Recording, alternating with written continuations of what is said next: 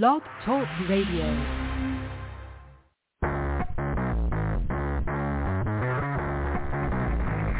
Hello and welcome to Action Radio. This is Greg Penglis coming to you from the historic district of downtown Milton on the banks of the beautiful Blackwater River.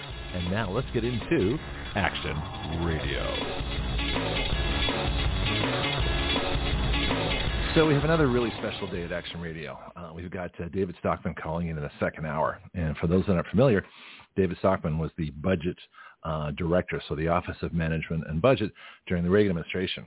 Uh, I got a little bio for him here. I was reading it over earlier. In fact, um, whenever I get one of these these major public figure uh, interviews, I always over prepare. you know, I get that for like four hours worth of uh, of interview. He might only be here for half an hour, but it doesn't matter because the main uh, reason I wanted him here was to ask him about our constitutional amendment to take away the power of Congress to borrow money. And so that I'm pretty sure nobody's ever asked him uh, at least of all the government people, because that's that's how they function, is on borrowed money. But borrowed money is is the is the source of inflation. That's what creates it. The government borrows, government spends money they don't have, so they have to borrow the money. Uh, they have to increase the national debt. Then they have to cover that debt somehow by by printing money.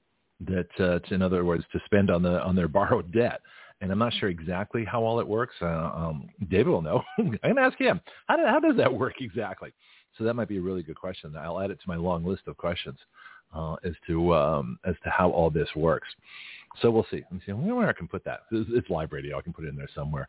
Uh, so let's put uh, where would I put that? Um, so to, how government debt, how government hang on G O V T debt. Uh, what am I putting down? Government debt, creates inflation, roadmap live radio. I can do this. so anyway, but that, that's that's how things happen here. A lot of times it's like, oh, I get it. Yeah, and this is why I don't, uh, even though I over prep for things, it's uh, it, it doesn't really matter because I'm going to think of stuff to ask him during the interview anyway. But that's what I want to know. So his book is called. Let me get his book title up here. Uh, it's called. Yeah, oh, I got to find where I put it. there we go. Otherwise, I'm going to be in real trouble. So it's called the Great Money Bubble: Protect Yourself from the Coming Inflation. Well, I think it's kind of here and so then we'll we'll find out from there. Anyway, so I want to find out what a money bubble is, uh, and I want to find out you know his views on inflation. And if we get time, we can you know all kinds of things. Um, you know the the difference between Reagan and Trump, you know uh, the whole idea of inflation, you know whether we need a Fed, you know what, what can happen if we uh, if we stabilize the, the the amount of dollars in the economy, uh, and what about deflation? This is the thing that nobody ever talks about is deflation. And it seems like the one thing that the, the economists and the government people are afraid of the most is the thing that's probably going to be that's going to help us the most, which is deflation. And I figure if, if inflation increases, the result of inflation, in other words, increasing the money supply, um, creates inflation and makes everything more expensive and causes prices to rise. Well, wouldn't deflation, in other words, contraction of the money supply, in other words, the amount of dollars in circulation, wouldn't that cause prices to fall?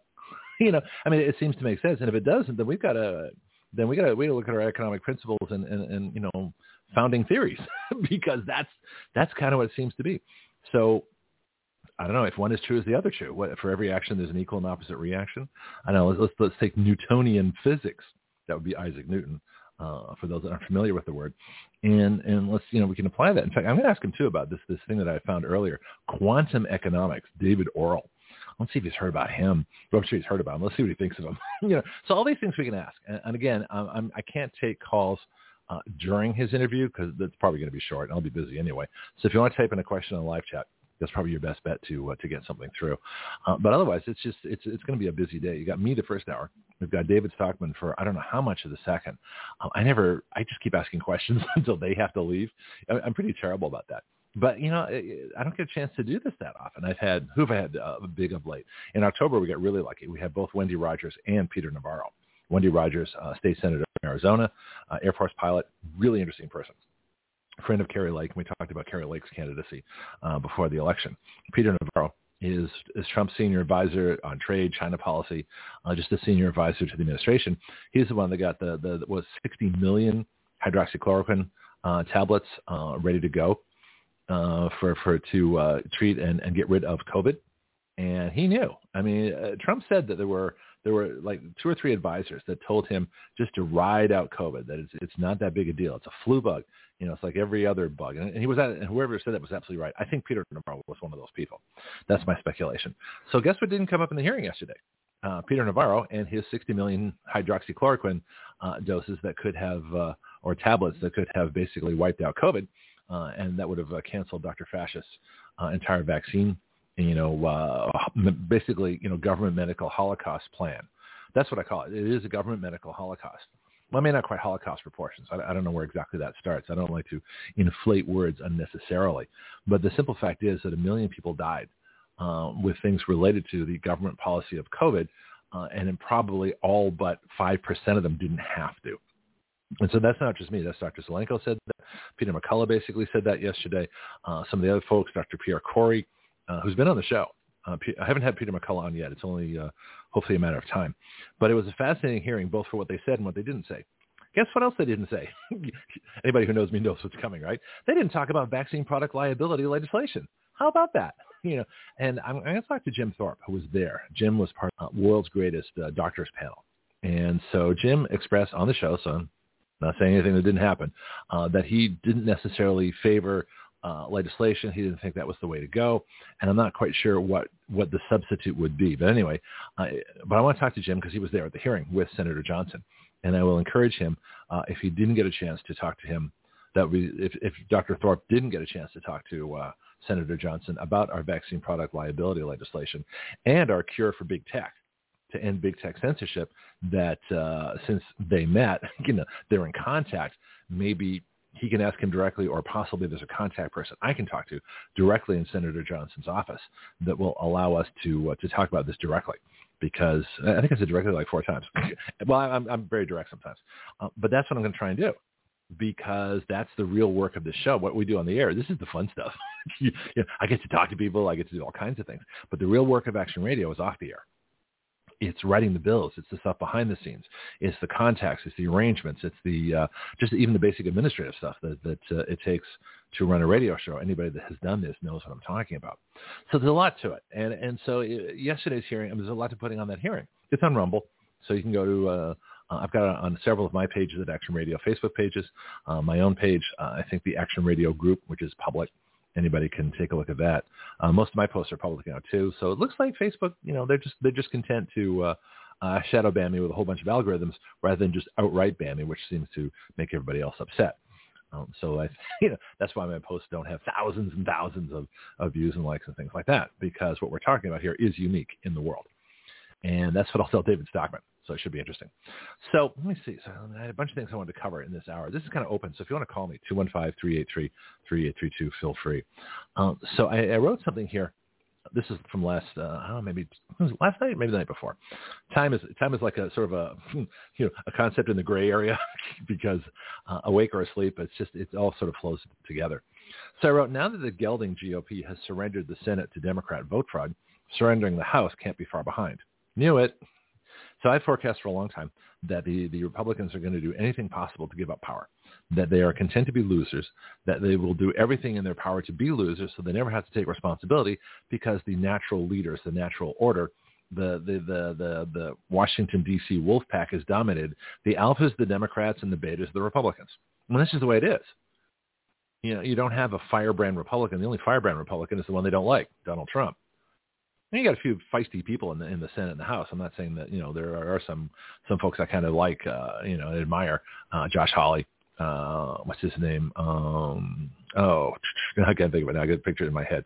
But other folks, Ted Cruz, uh, Rand Paul, except that his, I think his wife invested heavily in Gilead, which makes remdesivir. So that kind of disqualifies him a bit. But otherwise, he does. His father, right, or Ron Paul, does some great stuff uh, Tom Cotton. There we go. Tom Cotton, another senator in the House. My own Congressman Matt Gaetz, who I really wish would call the show, uh, and some of the other folks, Jim Jordan. Um, and one of the one of the people who I think made a mistake by going to Truth Social, that's Devin Nunes. I wish he'd stayed in the House and run the Intelligence Committee because he could have some some really interesting times uh, now with the the uh, Republicans, the, the majority in the House. Um, I'm kind of surprised the Democrats haven't overturned that already, given the way they operate. Maybe it's just a matter of time. Uh, or maybe because they know Kevin McCarthy is not going to do anything, that the House has already surrendered, so it can look like a, a symbolic victory, victory without any substance behind it. In other words, even if the uh, um, the Republican House passes a bill, the, the, the, the Democrat Senate doesn't even have to look at it because they're in the majority. Because you know they still, uh, I believe they still, you know, I can't, I, I don't have the votes in front of me, right? So, uh, but I'm sure they still that Raphael Warnock seat. I mean, how would a Marxist, black, you know, supremacist, you know, preacher, leftist, wacko Marxist get uh, win in Georgia? It doesn't make any sense, you know. And so a lot of other things don't make sense. But they got their 51. Uh, it doesn't make sense that they count two independents as Democrats. Well, the Republicans should have changed that rule whenever they had a Senate majority, but they didn't. Okay, because they're geldings. They, they, you know, they don't think ahead. Uh, some of the other things that happen, counting uh, the vice president, counting them as a member of the Senate uh, for the purposes of, of, of committee chair, you know, um, majority is insane because the vice president isn't in the Senate. The vice president's the vice president. The Vice president has their own office, and it's not on Capitol. It's not in the Capitol building. You know, it's over by the White House in the, the I think it's in the executive office building. That's where the vice president hangs out when she's there. you know, and not traveling to some country to, you know, you know, shake hands with people she doesn't understand and et cetera, et cetera. But why would you count the vice president ever? then we go for a Republican vice president too. Why would they ever be counted uh, as as a as part of the Senate? I mean, they come in there to, t- to break ties, but that's it. But they do that as vice president. They don't do it as a senator. So they're not senators. So they shouldn't be. So vice presidents should never be counted for party majority purposes uh, in the Senate. And yet the, the geldings let that happen. So they've surrendered the Senate. Uh, they've surrendered it to uh, Kamala Harris, and they've surrendered it to Raphael Warnock. They've surrendered it to the other leftists, Chuck Schumer, et cetera, et cetera. And, and they pretty much surrendered the House. Uh, it looks like if they put Kevin McCarthy in the speakership, because although he's taking talking a you know a pretty good game now, he sounds like a Republican would sound. He really does. It's kind of interesting. Uh, he's very good at this. Um, Paul Ryan also sounded like a Republican should sound too, and then proceeded to stop every genuine Republican initiative, every investigation, everything, anything that meant anything was completely stopped by Paul Ryan, who was the deep state operative that I believe Kevin McCarthy is too. So that's where we stand. So I think the, the Republicans are doing what they do best, which is surrender. Uh, and I think uh, uh, it wouldn't surprise me if sometime before, well, uh, if I was a, if I if I were a Democrat, oh, when would I do? I'd do it right before Christmas. I would quietly overturn um, just enough uh, House seats to have the Democrats take back the majority. That's what I would do. And so my, my prediction is look for when everybody's celebrating Christmas, it might be the week between Christmas and New Year's when nobody's paying attention to anything, um, that a whole bunch of votes show up in Republican one congressional seats, particularly in California and Arizona, which seems to be a, a hotbed of corruption right now, that uh, don't be surprised if if two whatever however many seats one over half so in other words two the democrats by by new year's day will have 219 members of the house and the republicans will then be the minority. Don't be surprised if that happens. Or they're just content to let it sit as it is because they know kevin mccarthy's not going to do anything anyway. So either way the democrats win. So um, you know they can give republicans the pretense that they're going to be on, on the right side of this but they're really not okay what else have i got here covered David Stockman, covered uh, the Johnson hearings. Um, let's get to well. Let me do let me do a couple uh, like a minute or two on on Obama. You know the the first Irish president. I'm teasing. Um, I wrote something down here. I said Obama is making the rounds blaming Congress for not illegally ending the Second Amendment for all American citizens for the completely unrelated murders at Sandy Hook. Um, he says that people equally armed to murderers at the clubs defies common sense. Whose common sense would that be? So what we've got now is this connection that the left always makes between criminal murders and uh, the rights of, of law-abiding Americans. Well, they have nothing in common. They never did. You know, somebody who, uh, um, I don't know, lies, cheats, bribes, you know, does that, you know, and, and, and says, well, because people are lying, cheating, bribing, libeling, slandering, uh, and doing all, all other kinds of nasty things with speech, you know, uh, in, you know, uh, inspire, what's it, what it called? Uh, something a riot. Was it causing an insurrection or a riot through speech, hate speech, whatever they want to call it, things like that. Well, hate speech is not illegal. That's a bad term. That's a bad example. But uh, instigating a riot through speech or anything like that, whatever the criminal use of speech is, you know, they say, well, because people are libeling and slandering, then we can't have free speech because we've got to stop all the all the people that are that are exercising it normally, you know, so, so that we can so we get rid of the libel and the slander. Well, that's the same thing. That's like saying, well, we've got to take, it, take away guns from the honest people to stop criminals from doing murders. Well, the honest people have nothing to do with the criminals doing murders. In fact, the honest people are the cure to the criminals doing murders uh, in public when they can catch them. Um, you know, and so, but this this connection, this constant connection, said, well, if we just get rid of the Second Amendment, then uh, you know, then the criminals will stop murdering people, which is absurd. But nobody calls them on it. I do. You know, that's like saying if we stop uh, vintners from growing grapes, then nobody will drive drunk on wine. What? you know, that's the same thing. Or my favorite example, if we just get rid of the, the bank depositors, you know, we'll, we'll end bank robberies. Oh, come on. But it's the same example. So why would you tolerate, why would you laugh at my absurd examples? And why, not not my, necessarily my listeners, but the people you know, and tell people that too. Say, wait a minute. So if you, so so somehow if you get if you uh, take guns from the law-abiding, that's going to stop criminals from robbing banks. That makes no sense. You know, so them, say, look, so so your you, so your equivalent to gun control is when is to stop bank robberies by getting rid of the depositors. And they say, is that what you're saying? Because you know, that's what it comes to. But yeah, he comes out. Obama comes out there, right? Goes on stage and and looks very serious and wears his gray suit. You know, kind of like a Wall Street. Uh, he's got like Wall Street gray, right?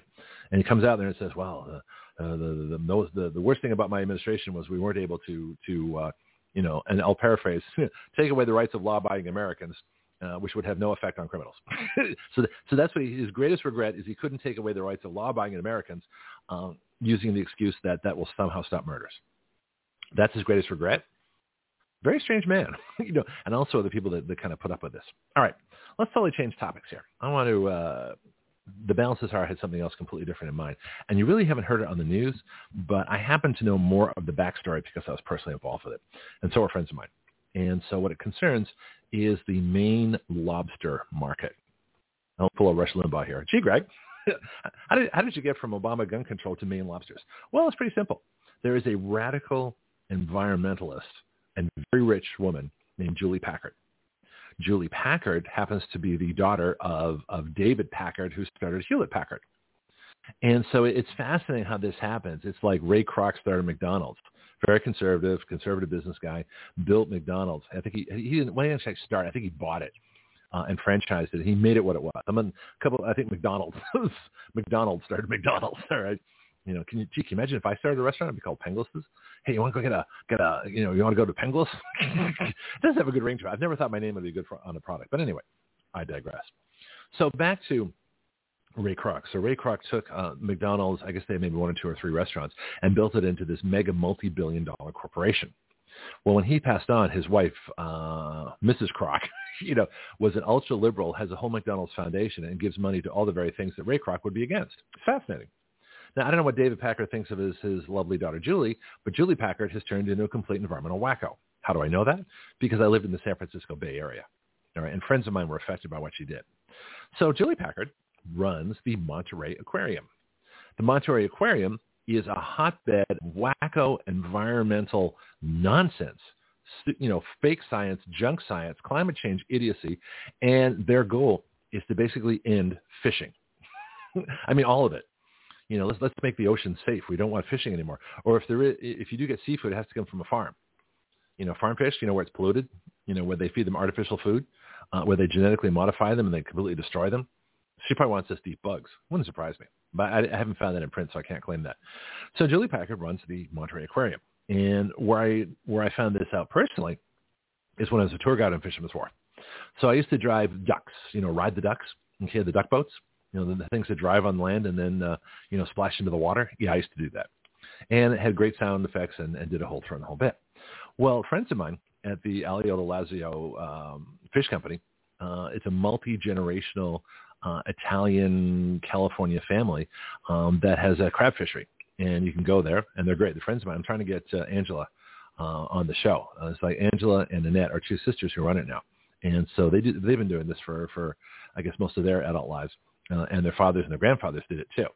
Uh, and so this is the Alioto Lazio Fish Company. So you can look them up, and, and you can get uh, Dungeness crab direct from them.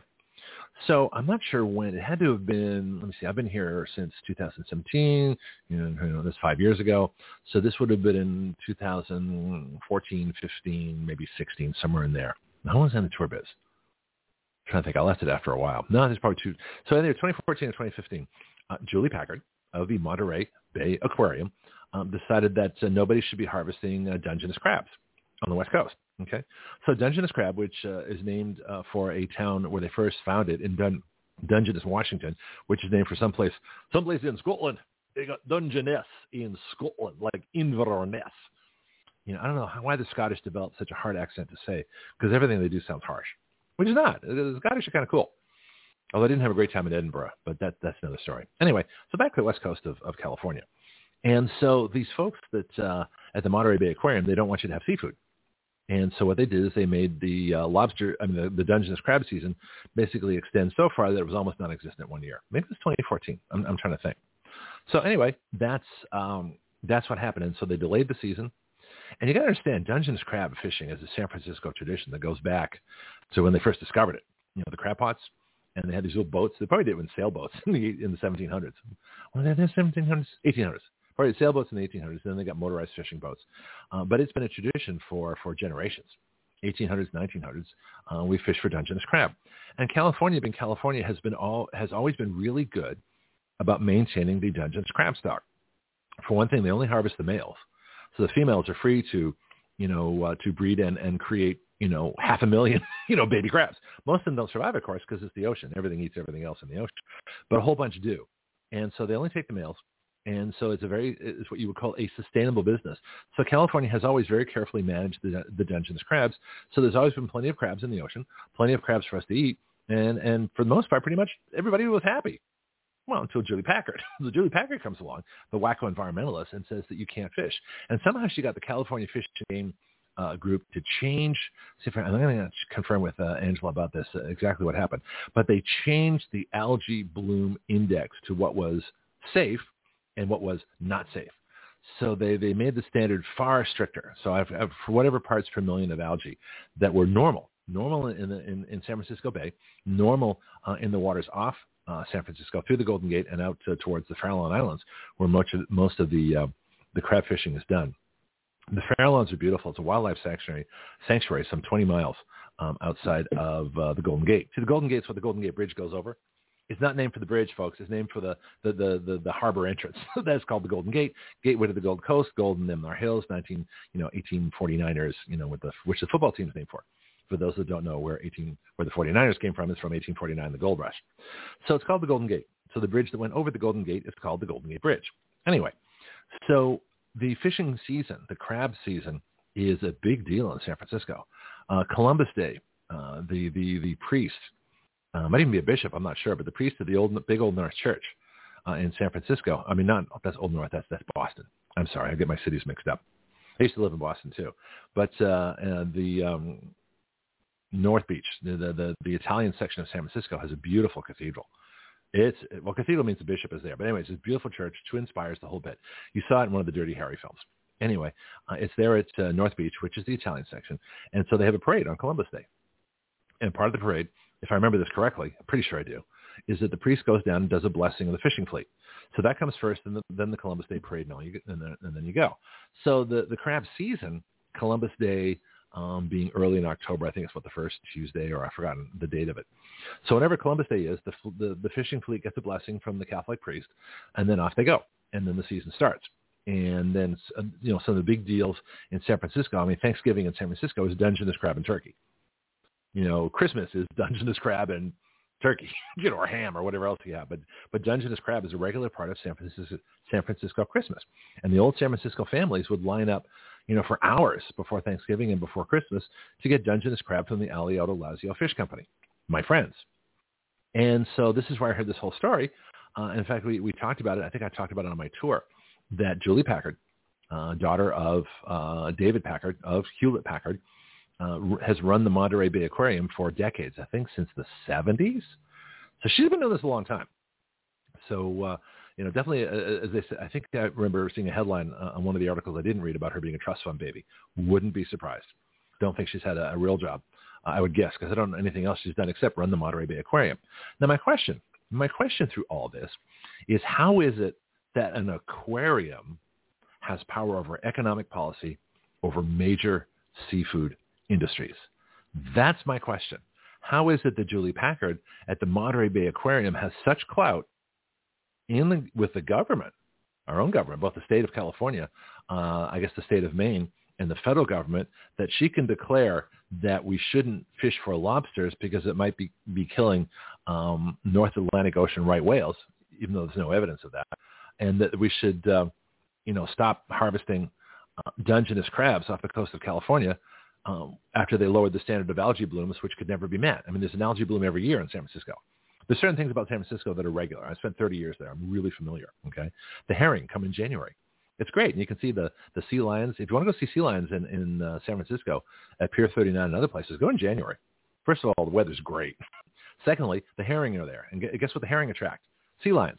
Well, guess what the sea lions attract? Great white sharks. Yeah, they're in the bay too. Okay, in fact, I have a uh, there was a video uh, of this this rather tragic thing that uh, the sea lion. uh, send the kids away for this one. They're not going to want to hear this, okay? Um, but uh, there was a sea lion. Now it's gone. Okay, so you know, okay, let's get the older kids, but the younger kids now. So the sea lion happily playing near one of the ferry boats. It was the Alcatraz ferry, and so it was playing in the surf, and it was it was, it was leaping up and doing all the things the sea lions do, right? Well, and everybody's videoing because it's really cute. Well, what happened was, and here's what it, it, it's nature. This is what nature does, right? You know. Anyway, so great white shark grabs the sea lion, drags it under, and off they go. Uh, and of course, you know, there's there's like you know remnants in the water and all kinds. I'm not going to get too graphic here, but you know what happens. You know what you know what great white sharks do. And so this, this sort of disproved the theory that there are no sharks in the bay. yes, there are. If there are sea lions in the bay, trust me, there are sharks in San Francisco Bay. And so that kind of proved it. It's on video. You can look it up and and, and uh, uh, take a look. Like I say, it's everybody's like happily. Oh, this is the water. look at the sea lion. Bam. anyway, uh, but that's what they do with the Farallon Islands every day. The Farallon Islands is a wildlife sanctuary where probably hundreds of thousands of sea lions live, uh, mate, you know, produce little sea lions and and grab fish you know, and then so then the, the sharks are there and, and the orcas, the killer whales are there. Well, apparently killer whales and, and great white sharks don't get along really well. And it usually ends up bad for the great white shark. And there are videos of that too. But the point of all this, the point, the reason I'm bringing this, and I'm going to get to a couple articles here in a minute, but the reason I'm bringing this up is because there's no way on earth that the head of an aquarium should be dictating economic policy to entire industries, particularly the Dungeness crab uh, and, and the uh, Maine lobster. That's insane because you're talking generations of families that have this, um, you know, in their background. That's their family business. That's what they do. And especially since both the Maine lobster, and I guess, you know, Massachusetts, uh, New Hampshire has a little bit of it too, but we all know it at the Maine lobster, you know, which they fish at the Georges Banks. Uh, the Georges Banks is this wonderful area off New England, which I guess is fairly shallow, and that's where the lobsters live. And of course, you know, shallow water is better because you know your lobster pots don't have to have the ropes as long, and they have special lines, and, and they do all kinds of things to preserve right whales. So they have sinking lines as opposed to surface lines, and they've done all this stuff to to uh, make it safer for the, the, whales, and that's a good thing. Okay, so they're doing the right thing, you know. And but uh, they've made these efforts, but the thing is, it doesn't matter because what's really this is all about. This is really about what's happening everywhere else with the food shortages in in Holland uh, and and Germany coming up, uh, and these ridiculous the the, the minister of nitrogen. okay, they actually have a minister of nitrogen pollution or something like that in Holland. I, I can get to that story too if we have time, maybe tomorrow, maybe next week.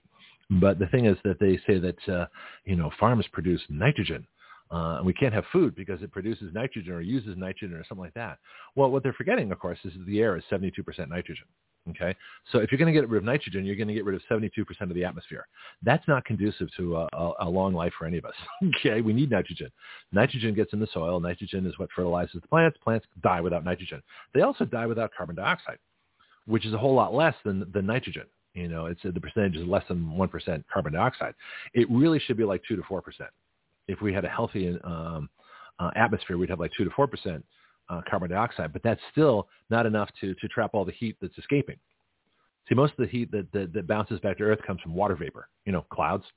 That's why after a cloudy night, it's warmer than after a, uh, a clear night, because on a clear night, all the heat escapes. You know, but on a cloudy night, the heat's reflected back. There's water vapor. Water vapor is your greenhouse gas. So unless you're going to ban water and try and convince people that's a pollutant, which the wackos knew was going to be absurd, so they picked carbon dioxide because people are just dumb enough to believe that uh, you know, carbon dioxide, which which is bad if you breathe too much of it. We breathe it out. See, the plants breathe it in. See, plants can't, too much, can't have too much oxygen. That's their waste product. Carbon dioxide is, is what keeps them going. And it makes sense because carbon, we're carbon-based life forms. Carbon is the basis of life. Okay, without carbon, there is no life. So why would you take, you know, the, the basis of life out of the atmosphere? Unless you're trying to kill everybody. I mean, that's just insane, right? But that's how it goes. Anyway, so let me play a couple things, and I got a couple of articles for you here, and uh, I'll be back in just a little bit. From addiction to achievement, that is the story of Mike Lindell. It started with My Pillow and now goes to My Coffee. Action Radio is proud to be an affiliate of My Pillow. Our discount code is the same for all our product affiliates, WYL, which stands for Write Your Laws. My Pillow pillows are guaranteed the most comfortable pillow you'll ever own. Action Radio is guaranteed to be the most controversial show you will ever hear. Check out their products with our discount code at mypillow.com slash WYL. That's mypillow.com slash WYL. Or order now by calling 1-800-544-8939. That's 1-800-544-8939. Sleep well so you can wake up and hear Action Radio live.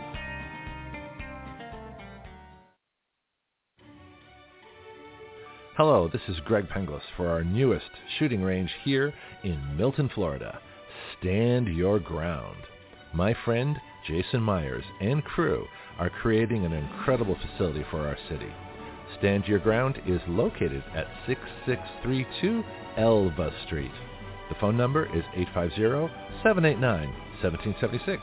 Their email is standyourground1776 at gmail.com. Here you'll find either in process or already going an indoor shooting range, axe throwing, archery, a rage room, self-defense classes, concealed carry weapons classes, security license training, paintball, a full-service gun store, and 24-7 online ordering. So come on down or contact them by phone, email, or website and learn how you can best stand your ground.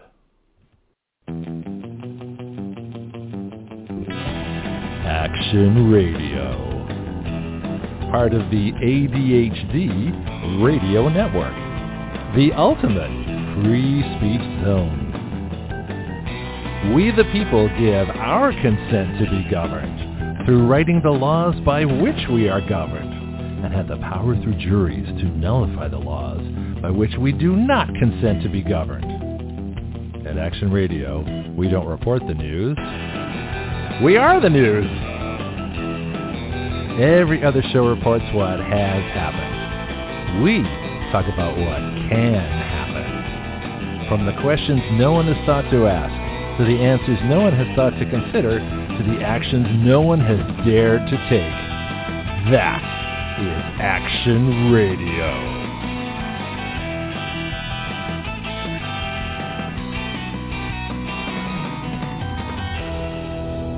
Well, that sounds like fun. I want to be on that show. That, sounds like a great time. Let's make sure my microphone's on. Yep, microphone's on. We're doing well. Uh, so we got about half an hour, uh, maybe a little bit less, until David Stockman calls in.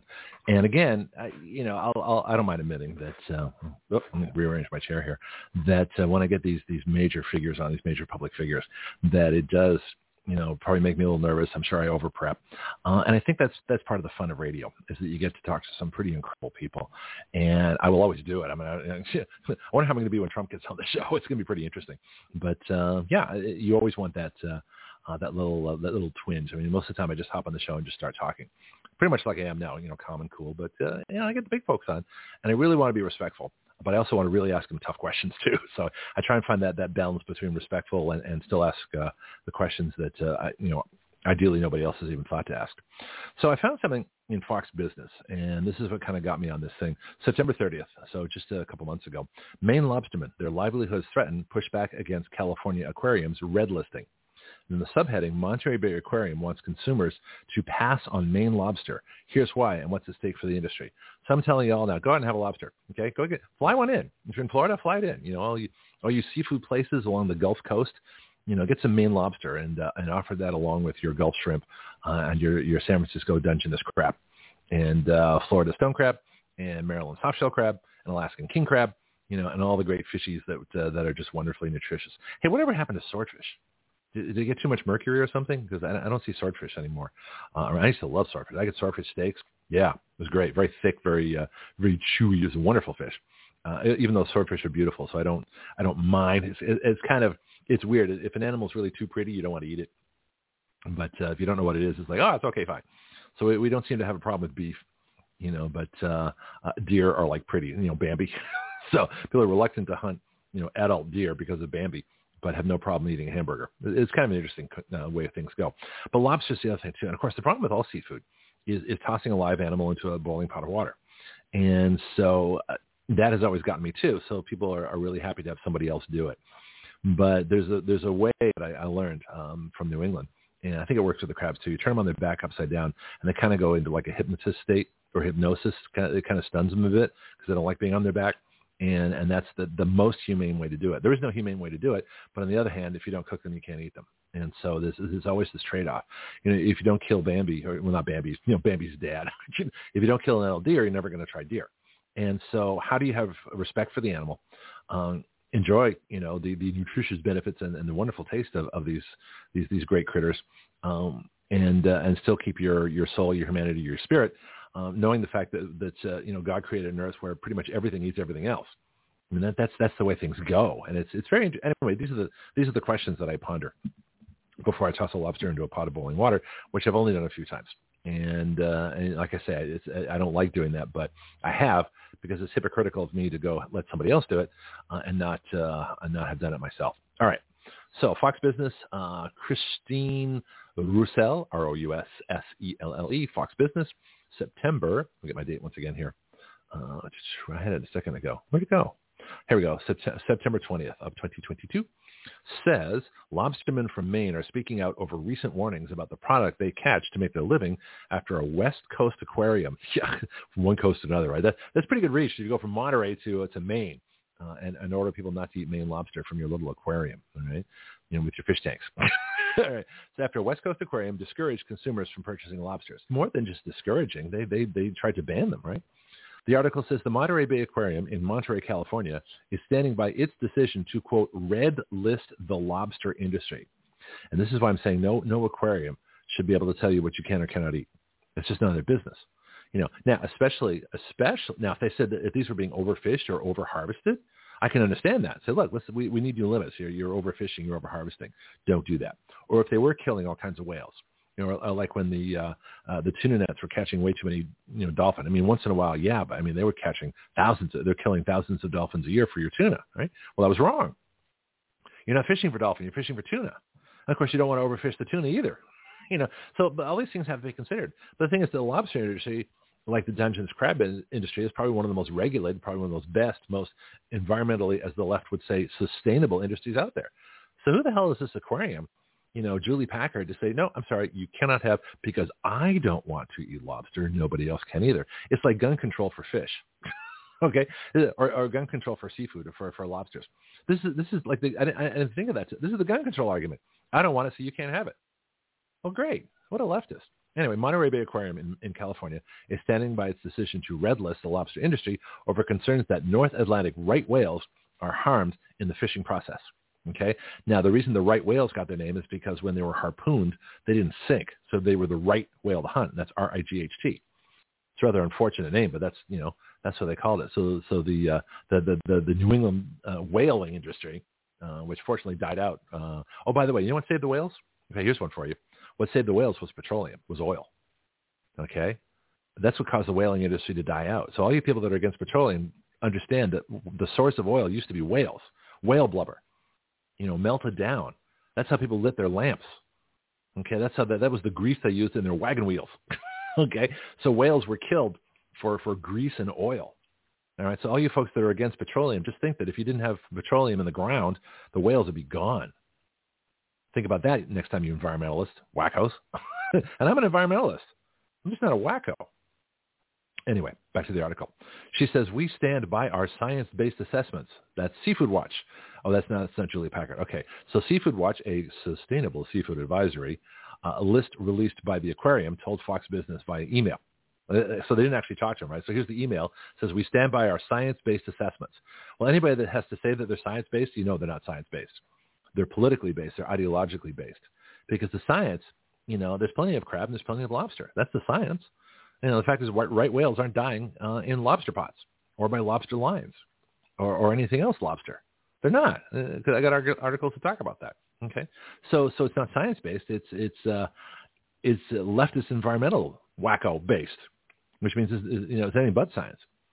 And then it says here specifically they charge that North Atlantic right whales, which number less than 340, and that is a problem. I mean, they are almost extinct, so we need to preserve the right whales. But this isn't the way to do it. That's which goes back to my gun control argument. If you if you uh, take all the depositors in a bank and get rid of them, then then that will stop bank robberies. Well, that's absurd because they're not connected. In other words, the fact that right whales are becoming, you know, there's only 340 right whales. That's a crisis. That's not a lot. That's that's a very small gene pool. You know, right whales. How many? How often do they have a cap? Every year or two, maybe. Okay, that's a crisis. But the lobsters aren't to blame for that. Neither are the lobster or fishing folks. See, that's, it's a disconnect. It's the same disconnect as gun control. Well, if we take guns from the law-abiding, you know, criminals will stop murdering people. No, they won't. They'll murder people because that because the fact that criminals murder people has nothing to do with the rights of the law-abiding. They're two totally separate and distinct entities. Anyway, back to the article. The Seafood Watch's red list advises advises right because they don't have regulatory power, but they seem to by virtue of this. Right, red list advises consumers to take a pass on these species for now. They're overfished, lack strong management, or are caught or farmed in ways that harm other marine life or the environment. Yeah, that's like saying you better take a vaccine so that everybody else is protected. So should I wear a street uh, wear a seatbelt walking down the street to protect people in their cars? I actually saw that in a meme once. I, I, I stole that one. That's not a that's not an original Gregism. Article says other lobsters included in the warning include the green best you know include a green best choice, a yellow good alternative, and a blue certified.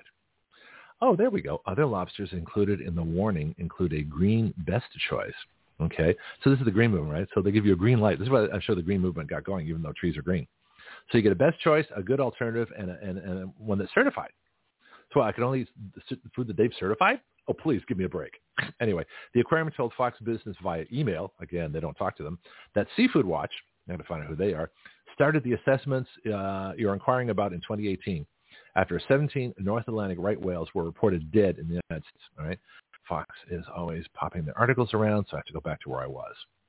If they do that, they'll, they'll flash ads in front of you after like a minute, just to make sure you're looking at the ads. They don't care about the article.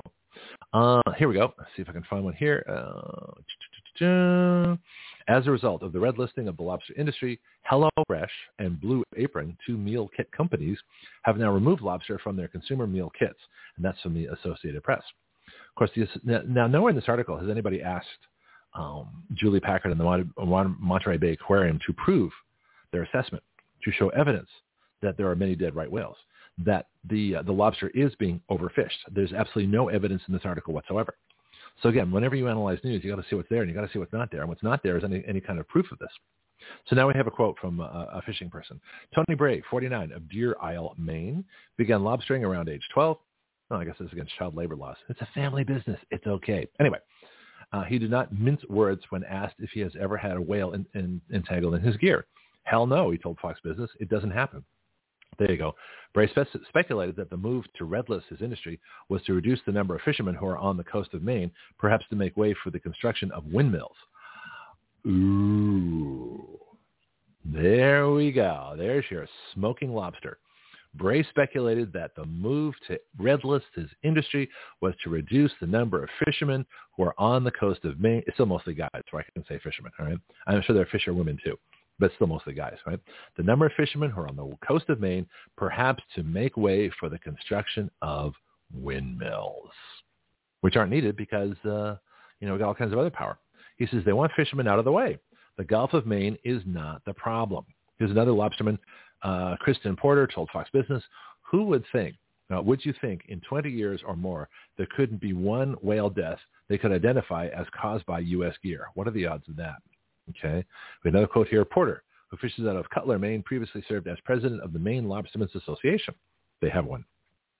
He said he's been a lobsterman for over 30 years. I think they're targeting all industry, all fishing industry. Of course, I said that too.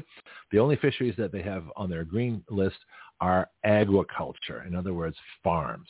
So you're not allowed to have fresh seafood from the ocean. You can only have farm regulated, government regulated, government industrially fed, genetically modified, you know, sitting in, in, in huge pools of, of poop you know, uh, fish food. No, I don't think so. The whole reason that we that I like, you know, uh, Pacific caught salmon and, and wild tuna and all the wild fish out there, I used to like swordfish, uh, it's because they eat ocean stuff. You know, uh, krill, you know, plankton, little fish, little fish that, is, the, that are eaten by bigger fish, which are eaten by bigger fish. And they'll end up in the great white shark anyway. No, I'm just kidding. But the point is that that uh, naturally uh, fed fish are incredibly good and incredibly nutritious. Why do you think that the grizzly bears grow so big? especially at Kodiak, Kodiak Island in, in, in Alaska. Why do you think the, the, the brown bears and the grizzly bears are the biggest bears in the world? Because they eat salmon. they eat a lot of salmon. They get big. Yeah, they eat blueberries in the spring, but they eat salmon in the fall, you know, whenever the salmon run is. Anyway, aquaculture. So this is what it is about too. So we've got windmills and we've got aquaculture. Okay, Porter explained, refers to the process of growing fish or seafood in pens or tanks rather than catching it in wild in the ocean. The quote is, we always say that wild caught is the best fish. It is. In fact, if you check on your labels, okay, one thing to check on on salmon labels uh, is whether it went through uh, Thailand. And if you see, uh, you know, international sustainable labels that look like the fish was transported, they process a lot of it in Thailand. Of course, to get there, it has to sit in a, in a tank, in a, in, a, in a container ship, and it has to come back in a container ship. It's pretty stupid. All right.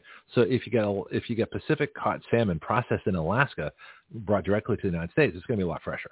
I mean, that's what you want. And so that's that's the place you want to go with this. All right. So, so uh, okay. All right. Uh, Maine's congressional. Uh, here we go. Let's let's see. So that's it. Wild is better. I mean, it just is. Okay. Um, in fact, you get up to uh, is it Portland, Maine? They have the uh, uh, the, the statue of of the, the the the Maine fisherman out there with his uh, his big raincoat. I forgot there's a name for it. I forgot what it's called. Uh, in a big storm. it's a famous statue. Anyway, uh, the article says Maine's congressional delegation had harsh words for the Monterey Bay Aquarium in a September 8, 2022 letter to Jennifer Dianto Kemmerly, the aquarium's vice president of Global Ocean Initiatives. Why would a Monterey Bay Aquarium, a local Monterey Bay Aquarium, have a vice president of Global Ocean Initiatives if they aren't an environmental front? So then the question is, where do they get their money? Is there is there secret funding from the Obama uh, administration and the uh, the Brandon insurrection to funnel millions of dollars to Monterey for their quote global ocean initiatives? Remember the Law of the Sea conference? Some kind of interesting. Reagan refused to do that. I'm going to ask David Stockman about that. He's going to be on in a little bit. He said they say uh, Maine's congressional delegation. It says your delegate. It says your accusation that Maine lobstermen are to blame for the troubles of North Atlantic right whales is flat out wrong. And that was in a letter uh, published on Senator Angus King's website. Senator King is interesting because he's independent. Letter continued. Bianchi's on the line. I'll get to him in just a second. The letter continued. Right whales are not dying in Maine lobster gear, and the report blindly ignores everything that Maine lobstermen have done to create a sustainable industry. The Senator King, right? Imagine Senator King has to has to stop an aquarium from from ending his fishing industry in his state. This is staggering. King's letter was co-signed by Senator Susan Collins of Maine, uh, uh you know, uh, uh a gelding Republican. Uh, Charles, uh, we've got Representative Chellie Pingree, D. Maine, Representative Jared Golden, D. Maine, and Democrat and Governor Janet Mills. So a lot of Democrats who signed on to this. They, they want their, you know, Democrats eat lobster too. Okay, and Democrats want the economy to work as well. Says King requested that the aquarium, quote, immediately reverse this, the irresponsible designation, adding that the publicly available facts rebut this aggressive action. Right whale deaths or serious injury have never been attributed to Maine lobster gear, and that's what's from Senator King. He says the last known entanglement with Maine lobster gear occurred in 2004, and the whale survived. Okay, there's more of this. I want to get to Bianchi, but um, this is just this whole idea that uh, basically a blacklist from an aquarium is shutting down not only the uh, the Maine lobster industry, but they shut down the Dungeness crab season by by forcing the California Fish and Game folks to redo their standards to of an algae bloom. That those standards were so strict that they could never be met because they always have more than that in their algae blooms in the spring or actually the fall. Bianchi, good morning. Good morning, Greg. How are you? Okay, a little nervous. I got my David Stockman interview, and unfortunately, um, I, I am. I was told that we, we, we I can't take callers and I can't have a panel discussion, so we're not going to do that. So if you have a question for me, you know, tell me now. I'll, I'll check our live chat too, to see if anybody has something. So it's it's just me, and so I get to. Uh, but I got plenty of questions, so that should be okay. Um, yeah. So so have you heard about this? this have, do you know anything about the Monterey Aquarium? I know because I lived in San Francisco. But have you heard about these folks, Julie Packard and the Wackos? Well, this all these sorts of things is leading to uh, separate countries. Mm. if you want that in California, leave it in California. Leave it in that country. I don't want it in my country. And people that want to come lo- eat lobster, they can come to your own vacation or whatever. But it's like the CDC. The impact is that uh, I mean the Monterey Bay Aquarium has no legal power. They have no government power. They have no regulatory power. They have no power of any kind.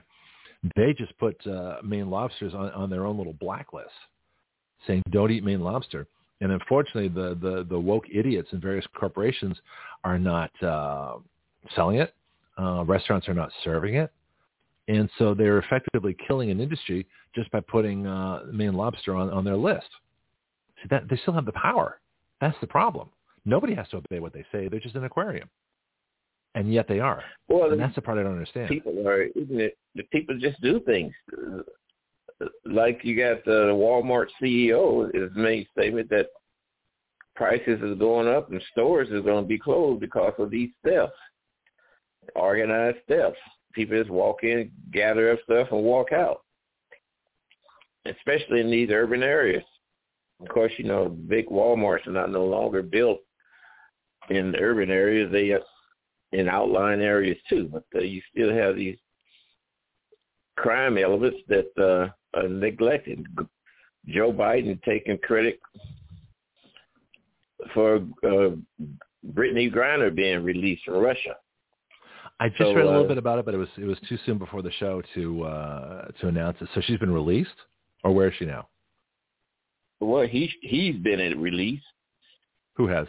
Oh, he's been released.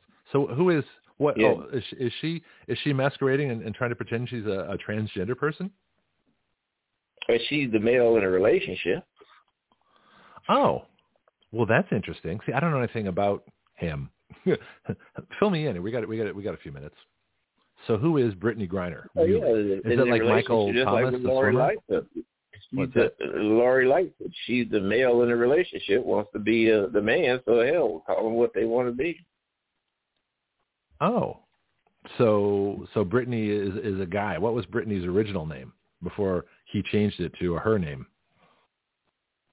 I don't know. I think it, that is her original. That is when she was born. That is her original name. But she now in the relationship, she's the male, and the other lady is the female. Interesting. You know, I talked about that. We had uh, Dorothy Diana, who does our, our sex and sensuality report, and I asked her about that. You know, we were talking about uh, gay relationships, lesbian relationships. Even in those relationships, there still is a male and a female component to them of a same-sex relationship, which I find fascinating. What's the point of a same-sex sex relationship, which I thought would be two men or two women, if you're going to have one, one of the females walk around dressed like a male, have a strap on, under their clothes and extend down their leg and all that kind of crazy stuff. It is crazy stuff. Yeah, I mean, this is so well, I don't yeah, get it. Of course, I don't get. it. I'm a straight guy. you know, you know, yeah. Yeah, it's confusing, isn't it? Well, it well, is if because... you don't get it, what what do you think it does to kids? Well, exactly. Well, this is why you have to be careful with the kids. You present, you know, age appropriate information to them. So I think it's a good idea what, what Dorothy does as a sex education person. Um, what I don't like is you know the drag queen and the whole bit and all the other stuff. We've talked about that before. Um, but uh, but let me bring it back here. We only have about six or seven minutes here.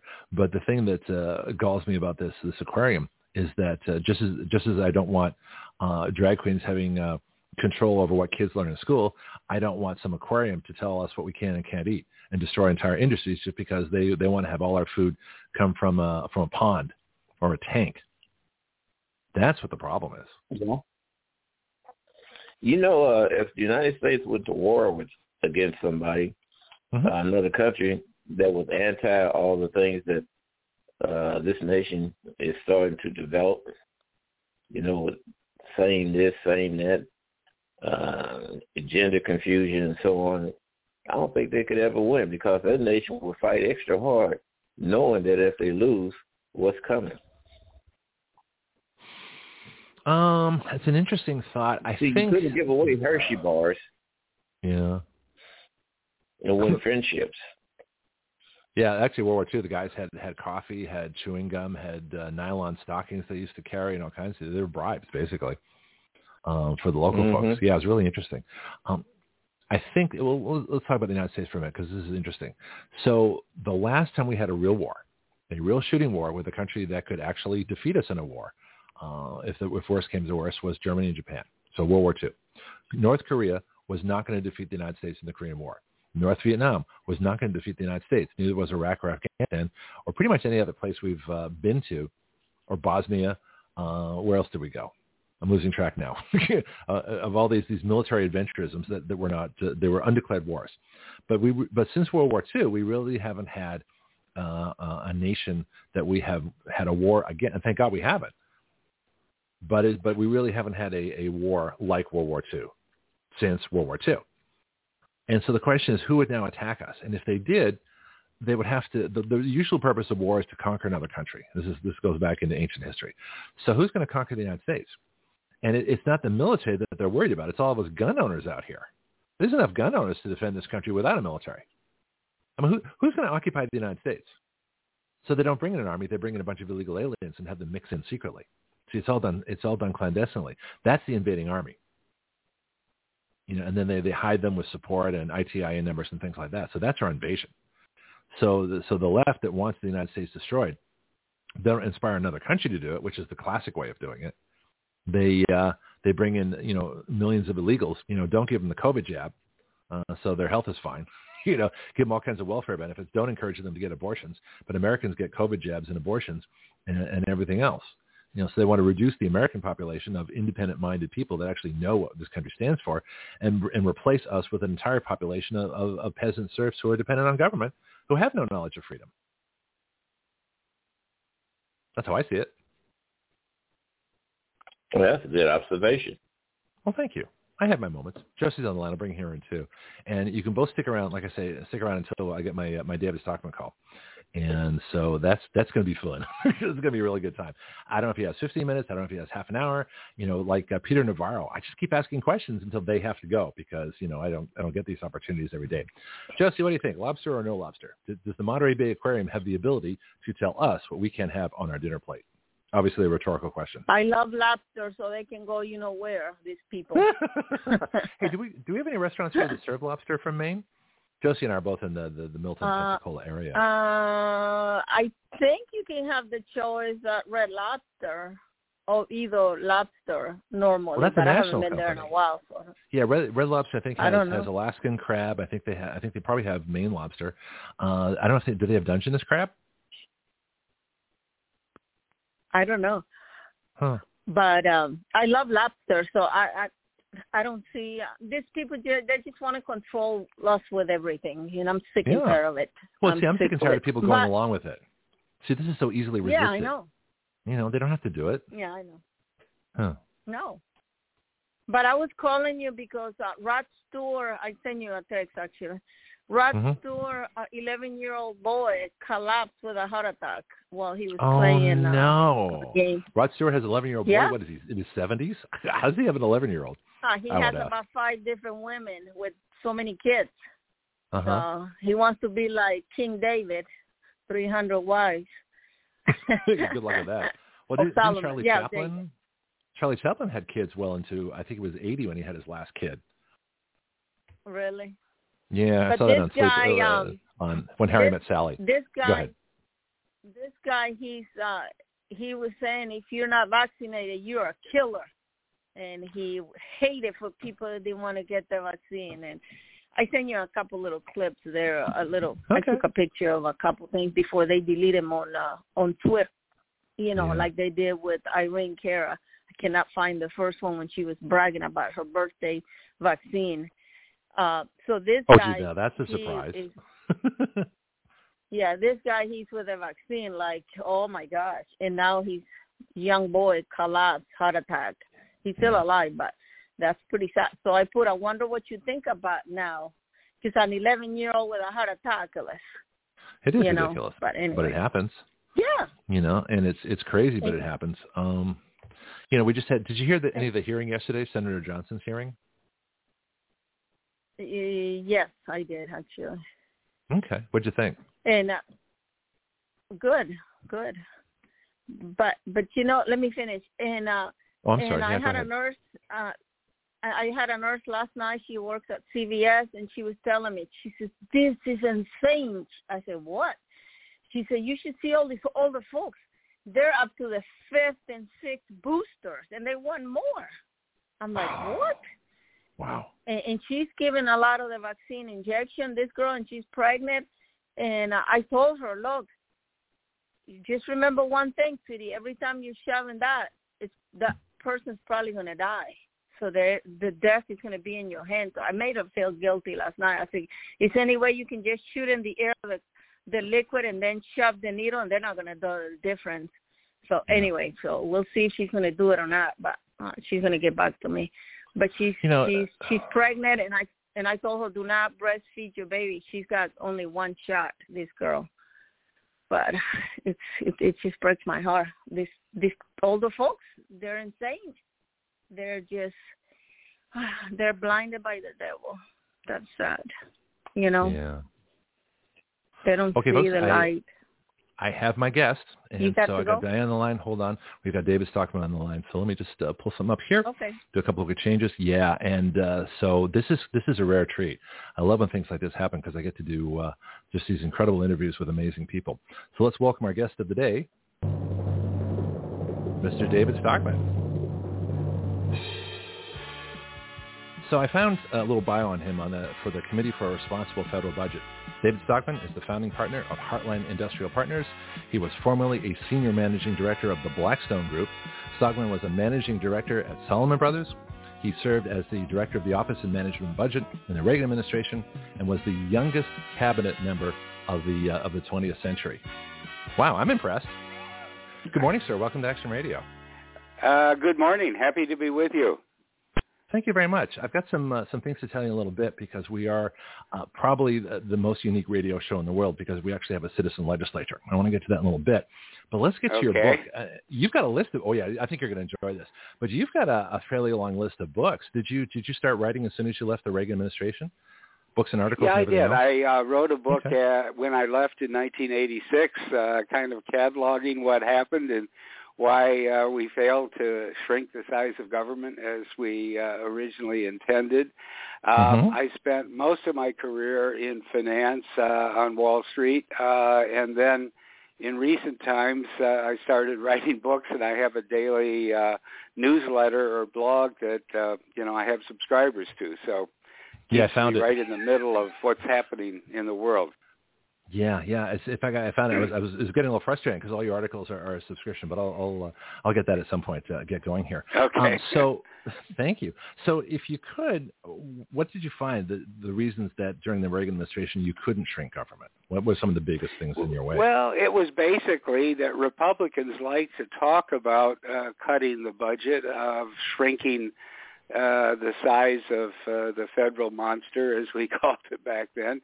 Uh-huh. when push came to shove, they always found a reason why the ag subsidies needed to continue or why even though they were arguing education should be a state and local matter, that they really couldn't uh, roll back uh, federal spending for those purposes, or that the entitlements were uh, too uh, politically sensitive to touch. So, you know, there were a lot of reasons. We did make a few uh, budget cuts in the first year, 1981. But mm-hmm. uh, you know, slowly uh, that spending came back in back into the budget, and by the end of the decade, after Ronald Reagan left, there really wasn't much of a trace of uh, you know the the number one objective he had, which was shrinking the size of the federal government. so, uh, you know, I think when when he started, the spending, federal spending, was about 23% of GDP. When he ended, it was a little over 22%.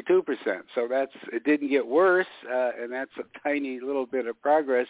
But it wasn't any, uh, cha- you know, it wasn't any uh, sweeping change uh, in the direction of things. It was more like a pause, which, when we look at what we're up up against today, that that needs to be uh, given some credit but uh, it really ended up being a pause, not a revolution. You know, we called it the Reagan Revolution, but it was more uh, the Reagan pause. Well, let me give you the revolution then, because okay. um, I want to get into your book. We're going to talk. We're going to talk mostly about that, but I just want to give you one bill, and I have other bills if, if we have time and if you're interested.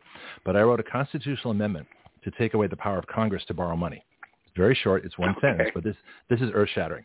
Article 1, Section 8 of the Constitution shall be amended by striking Clause 2 to borrow money on the credit of the United States. Section 8, Clause 1 shall be amended by adding at the end, and Congress shall have no power to borrow money on the credit of the United States, nor to print money to cover expenses greater than revenues. That's hmm. my amendment. Okay. Hmm.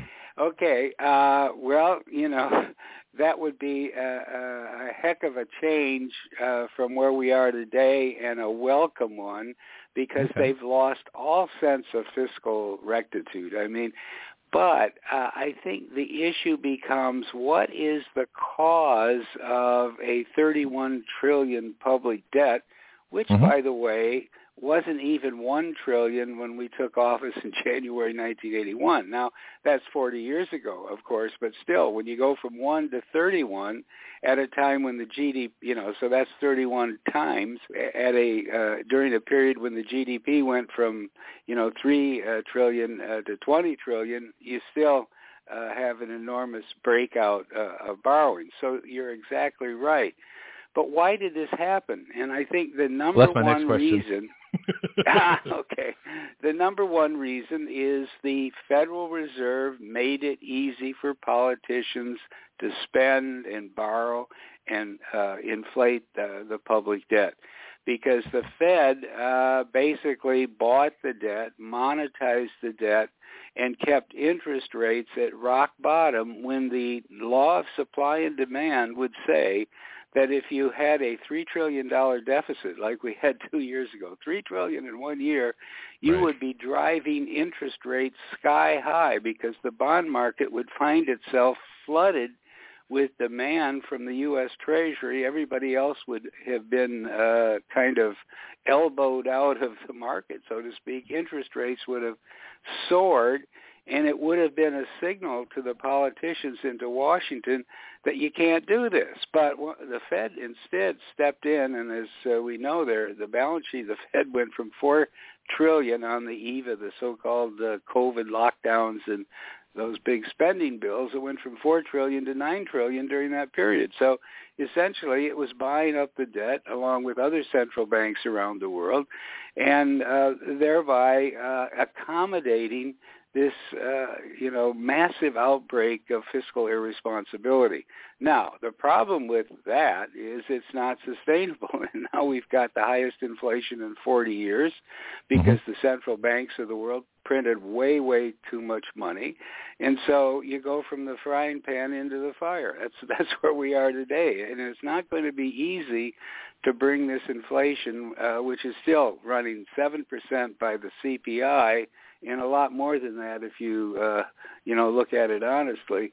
Uh, to bring that back uh, towards two percent, to say nothing of zero where it should be, uh, is going to take some really. Um, there'll be a lot of broken furniture in the financial markets and in the economy overall. Fascinating. Let me ask you something I've been meaning to uh, find out about for a long time, and that's uh, the opposite of inflation, which is deflation. Nobody talks yep. about this, or if they do, it's evil. They say, and I heard some ridiculous theory that you can't have deflation because people, when they see the prices go down, won't buy things because they'll want the prices to go down even more. That to me is irrational. People, if they see prices go down, supply and demand, just basics, they're going to buy more stuff. So why don't we talk about deflation, and why don't we have two percent negative as opposed to two percent positive inflation? What would happen if we had two eh, eh. percent negative deflation? Great, that's a great question, and as a matter of fact, it's this whole deflation uh, boogeyman that mm-hmm. uh, became the justification for the Fed after the year 2000, especially when Bernanke became chairman, uh, for the tremendous money printing, uh, you know, spree that they went into. They they kept arguing we got too little inflation. Now, I started in 1970, and I participated in the great uh, Capitol Hill and the great debates of the 70s when we had uh, double-digit inflation, and then in the Reagan era and beyond. And mm-hmm. the very idea that central bankers were complaining about too little inflation or low low inflation or we're not making our target uh, would have been ridiculous back in that uh, in those times. So this became, in a sense, an ideology of the central bank to justify pumping endless amount of credit into the financial system on the theory it was going to make the economy perform better. Well, you know, we're reaping the, you know, we're reaping the whirlwind today. But the the key point that you've raised is there ne- the deflation in a uh, general sense is not necessarily bad. In fact, it means that savers' uh, savings will go a little farther if they're in retirement. It means the paycheck will stretch a little further. There is absolutely nothing wrong with deflation. And as a matter of fact, beginning in the 1990s, we should have had deflation if we didn't want our economy offshore to China because China came roaring into the global trading system. It had ultra low costs and wages, brand new factories built with debt. And if we wanted to be competitive with that, we didn't need 2% per year inflation. We needed negative 2% per year or more deflation to bring our cost structure back in line with where it had been prior to the great, uh, you know, inflationary breakout of the 1970s. So, uh, you know, this whole issue of uh, a 2% inflation target and that inflation is good for you. Because remember, when you have a 2% target, every 35 years the purchasing power of money is cut in half. So in a working lifetime, you, you, you know whatever you saved in your early years is worth half what you uh, put in the bank. And if you raise it to three percent, which is what they're talking about now, because inflation is so much above the target, uh, you know, every 25 years, the purchasing power of your money uh, would be cut in half. So, um, you know, we we have a tremendous problem of policy at the central bank. Uh, this anti-deflation, you know, that's the justification they constantly use. That if we don't pump more credit into the economy, uh, mm-hmm. We're in danger of slipping towards 0% inflation or below, and that's a terrible thing. That's what they tell you, and actually, in truth, there's nothing wrong with deflation. In fact, there have been long periods, and in, I point this out in the book, there have been long periods in which uh, we had no inflation at all or even slight deflation and the economy performed well. For instance, from 1921 to the end of World War II, 1946, so you know that's 25 year period, the mm-hmm. CPI on net went up by 0.0%. No inflation, uh, beginning to end for 25 years. The size of the economy tripled uh, during that period of time. Yeah, roaring so, 20s. Uh, yeah, well, the Roaring Twenties, and even though we had the Great Depression of the 30s, uh, mm-hmm. even when you average that in, and then the uh, recovery during World War II, the point is the economy still tripled in size in real terms, even though we had zero inflation for a quarter of a century. And yet, you listen to these central bankers today, and they say inflation is the essential essential ingredient uh, of uh, uh, economic uh, growth and prosperity, and it's, yeah, the it's vaccines are safe and effective too. Yeah, right. yeah. As a matter of fact, I, I just saw yesterday. I was looking at, you know, um, someone had posted a nice little video from one of the so-called big thinkers on the Fed, Lael uh, Brainard. Uh, mm-hmm. you know, who's kind of probably next in line one of these days, unfortunately, to to lead the joint. Uh, so, and this is January 2020. That's not that long ago, right? Uh, right. We're, yeah, and she says we're struggling to get inflation up. January 2020. a uh, one of the leading spokesmen uh, and policy wonks on the Fed was uh, saying we're struggling to get inflation up, and and look where we are today. Uh, you know, the American public is being literally decimated at the grocery store, at the fuel pump, et cetera, et cetera, because of what these uh, clowns on the Fed have done. Well, someone's making money off this. In fact, I, I read your the description on Amazon for your book. So let me get the book title for everybody: "The Great Money Bubble: Protect Yourself from the Coming Inflation." And you said uh, it says here Americans are facing sticker shock at every turn, from the gas pump to the grocery store and every kind of consumer service. But the eye-popping price increases are just the tip of the iceberg in terms of the threat to the country's economic recovery. And this is the line that got me. Inflation showers windfalls on the rich while penalizing workers, savers, retirees, small businesses, and most of Main Street economic life. So who's benefiting? Somebody, if, if the target is 2%, that's, I've always understood that to be a transfer of wealth from our money to, I guess, the Fed, the bankers, the government. And I'm curious how that works. But somebody's making money off inflation. Yeah. Otherwise, they wouldn't do it. Can yeah, you explain that, that how uh, that works? Well, uh, basically, yes, because they uh, pumped all this money into the financial system. The theory was that this is going to make Main Street uh, perform better. There are more jobs, more growth, more Uh-huh. uh, increase in living standards. But it's totally wrong. It never. uh, All of this credit, and remember, the Fed's balance sheet was t- only 200 billion when Greenspan really kicked this off in 1987 when he became Mhm. Fed chairman. Today, uh, it's uh, nine trillion, slightly under. All right, that's a 45-fold increase in the balance sheet of the Fed, which just measures how much credit it's created over time. 45-fold increase at a time when the GDP only went from 5 trillion to 25.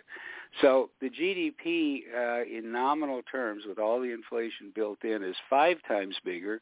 The Fed's balance sheet and credit creation is 45 times bigger than it was in 1987.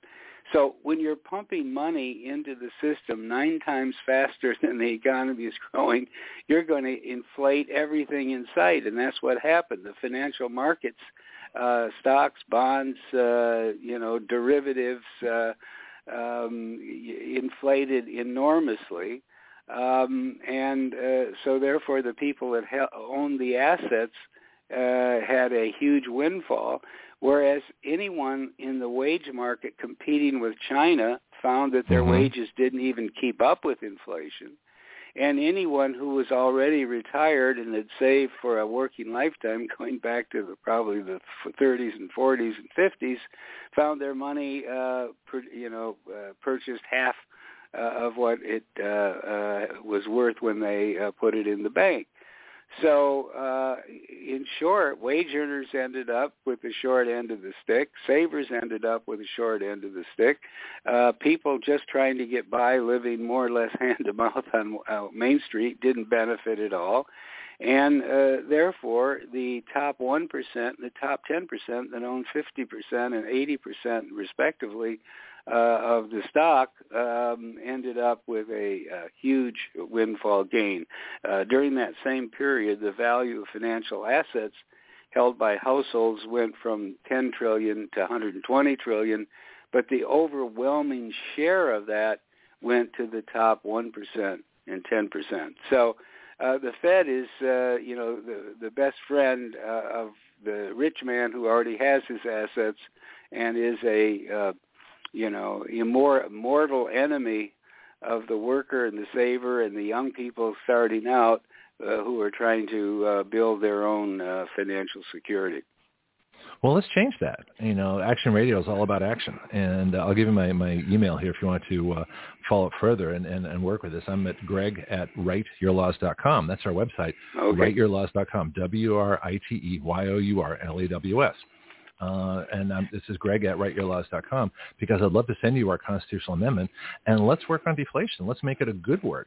You know, maybe if you'd like to write a bill, your, would you like to write a bill yourself and, and put it on our Yeah. writeyourlaws.com website? Yeah, I'm serious. Uh, yeah, well, let me think about that. But I think there's a lot in my book that uh, is uh, supportive Well, of us. the cause. Let's and do it. um and Tell you know that you'll see and there's several chapters where I go back and just lay out the basic history that shows the idea that we need more and more inflation in order to get economic growth and more jobs is just nonsense and Mhm. that what you need is sound money not uh, 2% uh, inflation and certainly not the 8% inflation that we're uh, suffering from today. Well, let's go through your book in whatever time we have available. Again, the title is The Great Money Bubble, Protect Yourself from the Coming Inflation. Um, can you explain what a money bubble is? Yeah, uh, I just used the term to say uh, inflation is more than just uh, five dollars at the gas pump or uh, you know, a cup of coffee going to three dollars or four dollars or five dollars. Uh-huh. It is the value of everything that courses through the economy. So we have had first inflation of financial assets, uh, unbelievable inflation since uh, the late 80s. We've had an enormous inflation of debt in the economy, and I don't, you know, I think that is uh, totally um, misunderstood by people. But if we look at, I'm not talking just about public debt, the federal debt, which everybody kind of focuses on, but the total debt of households and of businesses, financial institutions, and government combined, that debt was about nine uh, uh, trillion dollars, uh, or or you know double the GDP in 1987 it is now 91 uh, trillion today. Wow. And uh, nearly four times the GDP. Now, why is this important? These ratios, uh, you know, uh-huh. going from two times GDP to four, uh, nearly four times. The answer is that's the leverage ratio of the economy, and the higher the leverage that the economy takes on, the more difficult it is for the economy to grow, for entrepreneurs to, uh, you know, create uh, the magic that makes for uh, high prosperity because everybody is struggling with too much debt. And you know, Congress is going to find this out very shortly. Even though the Fed did monetize everything, the mm-hmm. fact is uh, inflation is out of control, and interest rates have now risen uh, quite dramatically in relative terms. They're not very high relative to inflation, in fact. But uh, the debt service of the federal government is going to go from about 300 billion a year, which was a huge number anyway, uh, say last year, to uh, to more than a trillion uh, in a very short period of time. Because uh, when you have a two, uh, two or three percent increase in average interest rates on a 31 trillion uh, public debt, uh, it's uh, very quickly uh, adds up in terms of what the debt service is. Now, the reason I'm focusing on that is that it's not just Washington. It's not just the federal government. Everybody, households have 18 trillion of debt, uh, and interest rates uh, are going up, and so therefore they're going to uh, uh, find that the uh, debt service burden has increased quite substantially. Businesses have borrowed uh, for bad purposes, really, because the interest rates were so low. They, you know, borrowed trillions to buy back their own stock or to do M&A deals that really didn't make a lot of sense, but were easy to finance because you could borrow money so cheaply. Well, you have all this debt now in the business sector, and it didn't add to the capacity. It didn't add to productivity. It was just financial engineering that eventually uh, moved uh, you know, wealth and assets to the top of the economic ladder. So uh, my point is the 91 trillion of public mm-hmm. and private debt that we have today is a huge uh, roadblock uh, to growth, uh, to rising living standards and prosperity, the very thing that all the politicians in Washington tell you they're uh, trying to create. You know, it's interesting. We just had a midterm election. Um, where are the Wall Street investment writers and people and advocates saying, why are you doing this? Why wasn't this made a bigger issue in the midterms? Uh, is it going to be an issue in 2024? It certainly wasn't that much in 2020. The national debt is huge. And now I'm hearing from you, $91 trillion of total debt. You know, I mean, yeah. how much can our economy sustain before, you know, we go off that, that, uh, that deep in. I don't think anybody knows yet. I asked that question to Dr. Walter Williams several years ago. How much debt can our economy uh, sustain. I was just talking about the, the national debt, the government debt, but now you've added, you've basically tripled it here. How much can we sustain? Yeah. And why isn't this really being talked about and made a political issue by the folks that know the most about it? You, the Wall Street investors, the different folks uh, that that see the difference between the, the the Fed, you know, buying the debt and monetizing it, and all the consumer yeah. economy us regular folks out here? Well, you know, the thing, the problem is Wall Street has been uh, corrupted in in the sense that uh, they have learned to live with an inflationary Fed because it, meant, it has meant that interest rates are ultra low, so therefore you can borrow money in order to speculate. Uh, that stock prices uh, keep going up whether the economy is growing or not, and so that's a great thing. So essentially, the, you know, the financial system has been co-opted by this inflationary monetary policy. And of course, the politicians in Washington that I I knew and was part of in the 1970s, mm-hmm. Republican politicians were uh, afraid to death of huge persistent deficits because they knew that it would lead to bad uh, economic consequences. Well, that that's all gone, and the politicians in Washington, uh, if you know, take this posture that well, in the long run, uh, you know, the debt's too big, we have to do something about it. But right now, uh, we seem to be uh, coasting by uh, with no problems. So yeah. everybody has gotten the wrong message. They, you know, they've gotten the wrong signal and it's leading to a confluence uh, of factors to to a buildup of debt in all sectors of the economy that's going to, you know, gen- create a day of reckoning, uh, and I don't think it's that far away. See, that's the scariest thing I've heard all day. Um, I call it just we do do a bunch of new terms here, like the the GOP. I call them the gelding old party for the simple reason yeah. that they, they, they, you can use that, feel free. Um, I found a yeah. quote in an article that you wrote uh, in Doug Casey's International Man. It says, David Stockman on inflationary hell that's about to break loose. This is a great, great sentence he says. He said, double-digit inflation is now guaranteed and it will be long-lasting. That's because the Fed is occupied by what amounts to anti-Volckers, and we can explain that. These group-addicted Keynesian crackpots are clueless about the dire inflationary fires now raging and are still buying bonds, QE. I guess that's quantitative easement, and yes, planning right. on. Oh, great, thank you. And planning only a tepid 25 basis point uh, rate increases when actually hundreds of basis points of rate increases are needed ASAP. Now, I couldn't find a date on the article, so I'm not exactly sure when you said that because it also mentioned okay, oil at I, I know when I said I know when I said that. That was last winter. I think it was okay. around February, March when they finally said that we're going to raise interest rates from zero by 25 basis points. Now, since then, they've gone into a panic mode and they've been raising them by 75 basis points a meeting, and we're up to four percent or 400 basis points. But that shows you how clueless these characters are. Back in March, it was should we start raising rates or not when it was long past the time that they, you know, we never should have had zero interest rates. That's absurd because even then there was 2% or more inflation, so you had negative real rates. Why would anybody save money in order to fall increasingly behind in terms of the purchasing power of that money or that investment. So they were way behind the curve, and even then they, uh, you know, tepidly raised rates by 25 uh, basis points.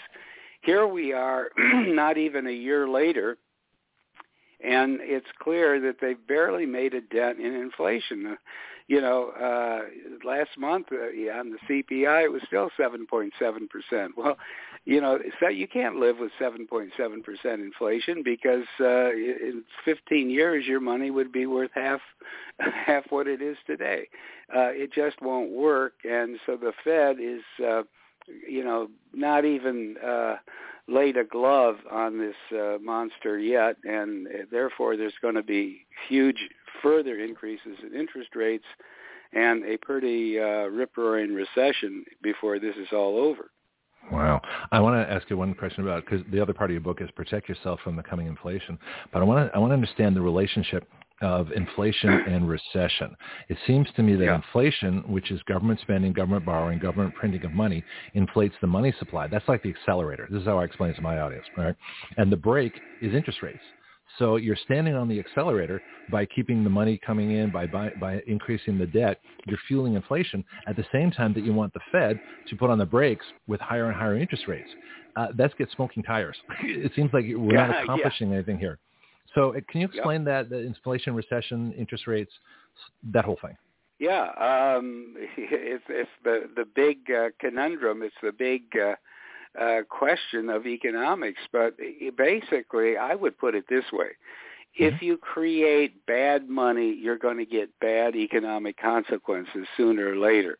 And when the Fed was increasing its balance sheet by 120 billion a month, which it was doing month in, month out, uh, until, as we said last March, when they finally uh, pivoted a little bit uh, towards restraint, um, you're putting spending power into the economy without the equivalent amount of production. You know, I'm sort of a great le- uh, believer in something that was called Say's law. And uh, he was an economist. He was an economist uh, 200 years ago who basically mm-hmm. said economic life starts with production. Production uh, creates a reward to the producers in the form of income and profits. The income and profits is then reinvested or spent and that's uh, kind of uh, the uh, uh, process by which uh, economies function and ultimately grow. But remember, it didn't mm-hmm. start with spending. It didn't start with borrowing. It started with production. Okay, someone on a job producing something, a business, uh, you know, delivering a good or service to the public. So uh, if if that's uh, the fundamental um, correct sequence of economic life, then uh, all of this cheap debt, uh, which was designed deliberately by the Fed to add to spending uh, without uh, any increase in production, uh, was a huge mistake. And you get to the point where the Fed then has to throw on the brakes, uh, raise mm-hmm. interest rates. Now, it sounds like this is a mean thing to do, you know, but the interest rates that they're uh, pushing up, the uh, federal funds rate at 4%, is still way uh, below inflation. So that's not high in any meaningful economic sense. You need to have interest rates that are higher than inflation okay. uh, so that, uh, you know, that an investor saver gets his money back at the end of the loan and uh, maybe a little uh, uh, yield uh, in the process. And therefore, we've got a long way to go yet. Fascinating. Let's get to the other part of your book. Protect yourself from the coming inflation. Uh, I know you, you, can't give away the whole book, but can you, can you give me some hints? Yeah. How do we do that? Yeah. Uh, the first thing is stay out of the casino. In other words, we have so inflated the financial system. Wall Street is so waterlogged uh, with all this excess credit that's been created by the Fed over decades and decades, that mm-hmm. it's an unsafe place to put your money. The stock market, uh, uh, the bond market, uh, even real estate, which you know supposedly is a good hedge when you have inflationary times. It was that, it was that in the 1970s, but not now because over the last three decades, real estate has been massively inflated due mm-hmm. to easy money and low interest rates. So people borrowed hand over fist, speculators borrowed hand over fist, drove uh, real estate prices sky high, both residential and, you know, commercial properties. And so as we go into this inflationary gale right now, uh, the value of that real estate is not sustainable. As interest rates go up, the opposite happened uh, happens as uh, compared to what has occurred over the last couple of decades. That is, the value of real estate is going to go down. So it's not going to be a hedge. It's going to be a big loser. And that means that the three things people think about, stocks, bonds, and real estate, are not mm-hmm. good answers uh, going forward because of the mess that the central banks have created. What do people need to invest in? Uh, one, they need to invest in their own financial management. In other words, this is a very tough thing uh, to contemplate, but we basically need to spend less, save more, and if you have a lot of debt, do whatever is possible to reduce it, including cashing out uh, some assets that have uh, had a pretty good run to pay down any debt uh, that has been accumulated because we're going into a pretty uh, nasty uh, economic uh, environment for a sustained period of time.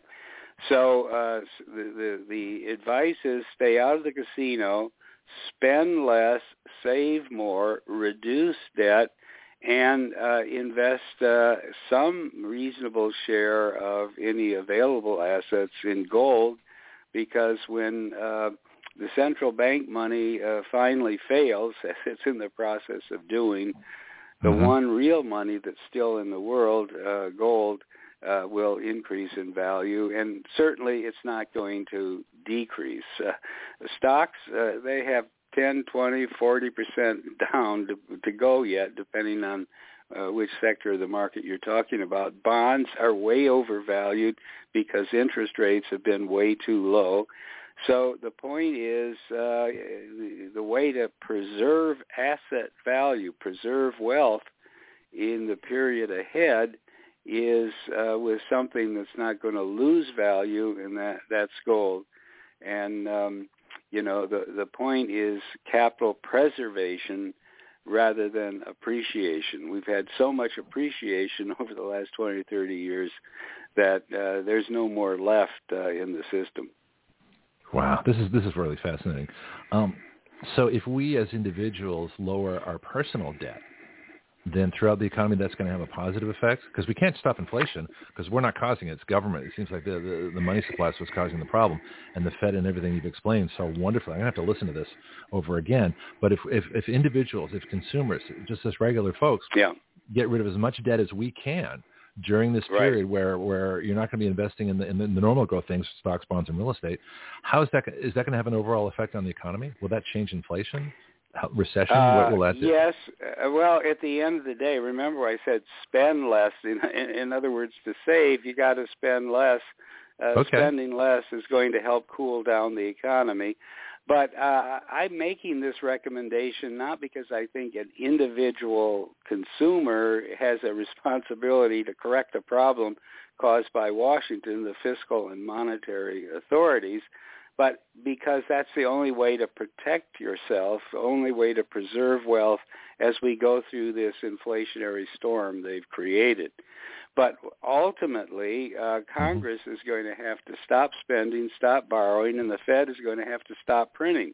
Uh, a- after a period of time of getting back to sound policies, inflation would come down because that's, that's where the inflation comes from. It comes from Washington. It doesn't come from people working or a business uh, trying to uh, do better and expand its operations. It comes from the uh, the officials in Washington. So they're going to have to change policy in a big way. But in the interim, uh, people have no choice except to stay out of the way because an enormous amount of economic turmoil and dislocation, uh, as I call it, infl- an inflationary storm, mm-hmm. is coming down the pike. wow.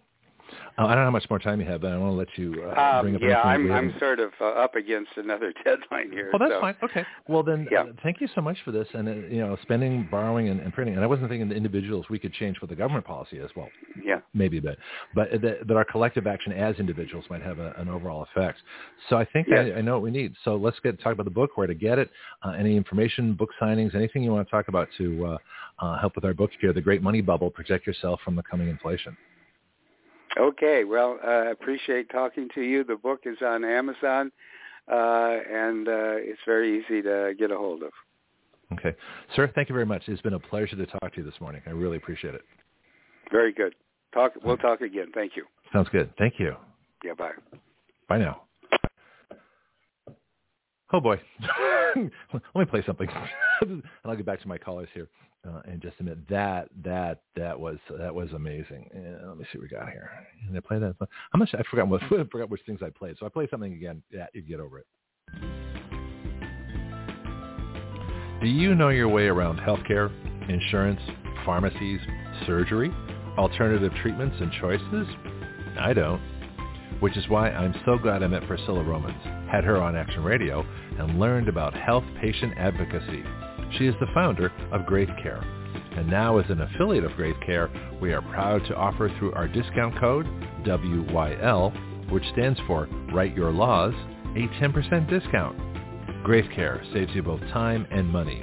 They provide medical advocacy, consultation, advice, and recommendations nationwide. Their website is graithcare.com. That's G-R-A-I-T-H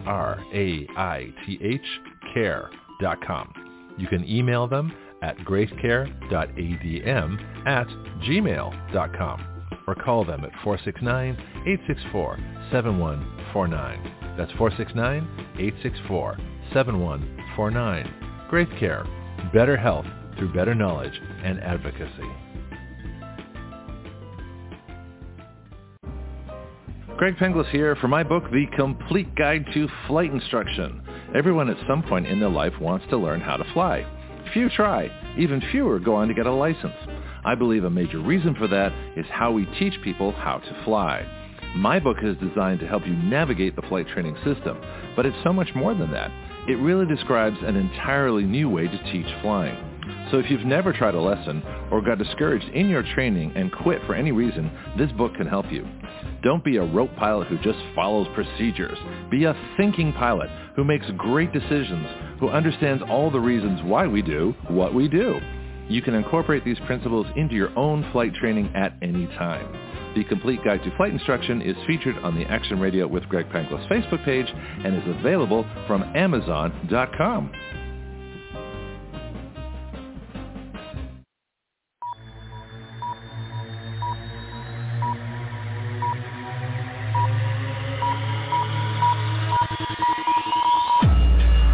Action Radio, dedicated to fixing everything. Okay, now I can kick back for the rest of the show. We got Bianca in the line, and also Diane Warner, who's doing our election integrity report. Oh boy, that was fun. I, I wish. Uh, Bianca, go ahead. I would have asked them about the Federal Reserve. Uh, why come the U.S. Treasury can't perform those tasks? No, I would ask him about. I would ask him about the U.S. the the uh, the interest on the debt, which will double to close to 750 billion in the well, next four years. No, you actually mentioned that. Uh, the, the interest on the debt's going to a trillion. I was going to bring up the point that that's that's bigger than our defense budget. But see, there's the balancing act when you have these folks on. Okay, so I have I have I have friends uh, in high places that allow me to do these unbelievable interviews because we're not as big a national show as I want to be, and we will be once we get out from under our, our big tech suppression. So there's a balancing act. The balancing act is they come on to talk about a book. And so I want to make sure I talk about the book. But for me, I'm, I'm very Absolutely, selective of who I, Yes, but I'm also very selective who I ask on the show because I'm looking for people that can also help our citizen legislature. So I, I get the plugs in where I can. I ask them about our constitutional amendment to balance the budget. Uh, I mean, the, to, excuse me, to take away the power of Congress to borrow money. Blah, blah, blah, there we go. Think, Greg. I, I've been on adrenaline for a little while here, so if I sound incoherent, that's why. Uh, I, I do get psyched up for these big interviews. Anyway, but the point is that I mentioned well, that one more I thing I want to give. Oh yeah, go on. You, we got time now. We got uh, we got time to talk. Yeah, yeah one more thing I would ask is that uh-huh. uh, who's who's who's uh, who does this interest go to? We talked and about who that too. Owns, we actually did. Who owns who yeah, owns no. these facilities that this interest goes to? No, he said the one percent, the richest one percent, benefit from inflation because they buy the stocks and bonds. They get the increase in the interest, and they get the increase in the money. So that's who's making money. It's a transfer of wealth, and I, I'm going to go more into that. But again, here's the here's the thing. So I want to I have to ask about their book. I want to ask about Action Radio legislation. I got him my email so that he can contact me. Uh, and that's in the podcast. And so, and the podcast goes to the folks that brought him here. So this is a, there's, a strategy to this. On the other hand, I'm really curious to have him on because he's a very interesting person. He knows stuff that very few people know. He's the he was the budget he was the youngest um, person, a cabinet secretary in the 20th century. I mean, that's that's huge. So he was this really young guy that comes to Washington, gets in the Reagan administration, runs the Office of Management and Budget, caused all kind of controversy, did all kinds of wonderful things to cut back on the size of government, which he explained that's what Reagan wanted, right? And I agree. Um, and then and then all of a sudden, you know, as he leaves, he's watching everything, all the good work that he did, gradually get taken away by the deep state, by the gelding old party. It's like, oh, you kind of chuckled at that. That was funny. So if you go back and listen to the podcast, I think you'll see that we really covered a lot. I want to listen to it too because there's so much in there. That was a rich interview, and so my my goal is to let them talk. Let let's hear about the book, but I want to make sure that they know that there's an alternative out there uh, to business as usual, and that's us. And we do have legislation. I had more bills to talk about. I, I had enough for, for four hours of interview, at least. And we usually only get about half an hour, which is great. But again, I kind of, they want to stay longer. You know, I don't mind. I'm not going to tell them no. Diane, Diane Warner, who does our election integrity report. Uh, what do you think? Well, I think the thing that I would like to ask him is why have we never audited the Fed? Yeah, that was on my list too. uh, again, you know, I wanted to. It came to. I, I sort of got that sense that once I talked enough about Action Radio, I really better concentrate on the book because uh, that's what he's here for. And so that that's that was. Why they don't audit the Fed? Okay, go ahead. Because if you audit to the Fed, then you will have to reveal names where things are going. Yep. no, I agree. Well, I, I think honestly, if I get a chance to, and I'm sure he'll be back, but again, it's a it's the first time on the show, so I want to I want to leave him with a good impression, uh, and that's why I immediately switched to to uh, talking about the book yeah. because first of all, I was going to do that anyway. The first time. What's that? I don't overwhelm them. Yeah, and I, I tend to overwhelm people apparently. That's what I've heard. So I don't want to be overwhelming. So I, I'm getting a pretty good sense of okay, let's get let's let's do what's uh you know I've done my bit. I got him what I wanted to. Same thing with Peter Navarro. I mean, I introduced him to to uh, I think three bills: uh, vaccine product liability, um, the big tech censorship, and constitutional amendment to to stop borrowing of money. So he's got to think about that. He's never heard that before. I think that would be my guess. And so let's give it some time. Uh, let him think about it. He's got my email now. It's on the it's on the record that uh, hopefully because you know you can't bug these folks. You know, um, you just you know I want to make sure that I'd like to have it voluntarily, but I'll see if I can reach him again. Yeah, I don't know, a couple months after Christmas, after New Year's, and see if he wants to follow up with some of our. We have other proposals. Jonathan Mosley uh, wrote a liquidity bill to handle all the debt that's going to come when the COVID spending stops. Uh, I have a bill that has a 30-day comment period that all budget items over $100 million, which is pretty low threshold, go to a 30-day comment, just like a regulation. Uh, and another one is uh, one of my favorites is the no withholding of income, no income tax withholding when you're earning your standard deduction, which is what most people um, use anyway. So if you use your standard deduction, you know it was twelve thousand dollars in, in um, 2019 when I wrote it. It's probably like 13 or 14. I don't know what it's going to be for 2022, but whatever it is, and when we do our taxes next year, that that you should not have any money withheld during the time you're earning your standard deduction. So therefore, you don't have to wait for your money for next year. You get it this year. That would be a huge economic stimulus. And the only thing that would cost would be the interest that the government's not entitled to for keeping your money for a year. Those are the kind of things I want to talk to you about. Those are where we go economically. But again, we've made a great start. Uh, I think we're on the way. Uh, there's a lot of things, you know, and I have to make that decision during the interview. What can I ask? What can I not ask? Where do we focus? You know, where is it going? How do I get the, the, the, the greatest impression, the most information, the challenging questions, action radio, and talk about the reasons they're here, which was the which is usually a book. So that's what's going through my mind. Panel. Well, yeah, those are and your bills are good, but uh, and you're hitting on the same issues that the Council of uh, Committee of Convention of States be hitting on because uh, mm-hmm. Congress itself is not going to do it. It's going to take state legislation to make those amendments come true.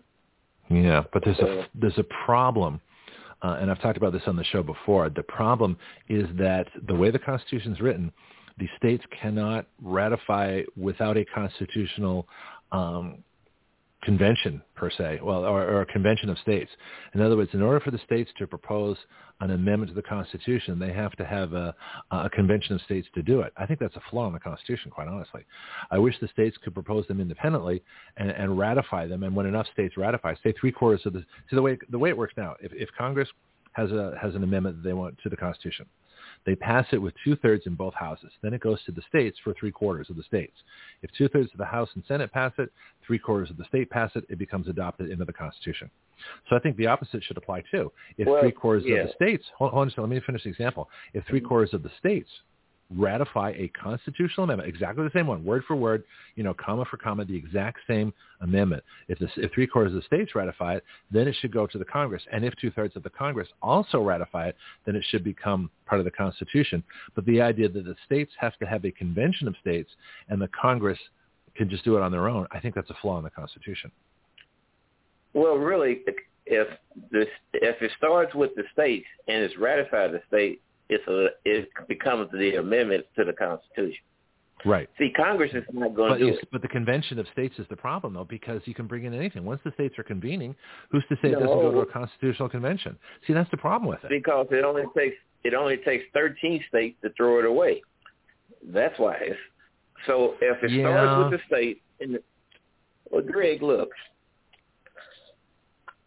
it, you need to come to some of these discussions where you don't have to argue about this.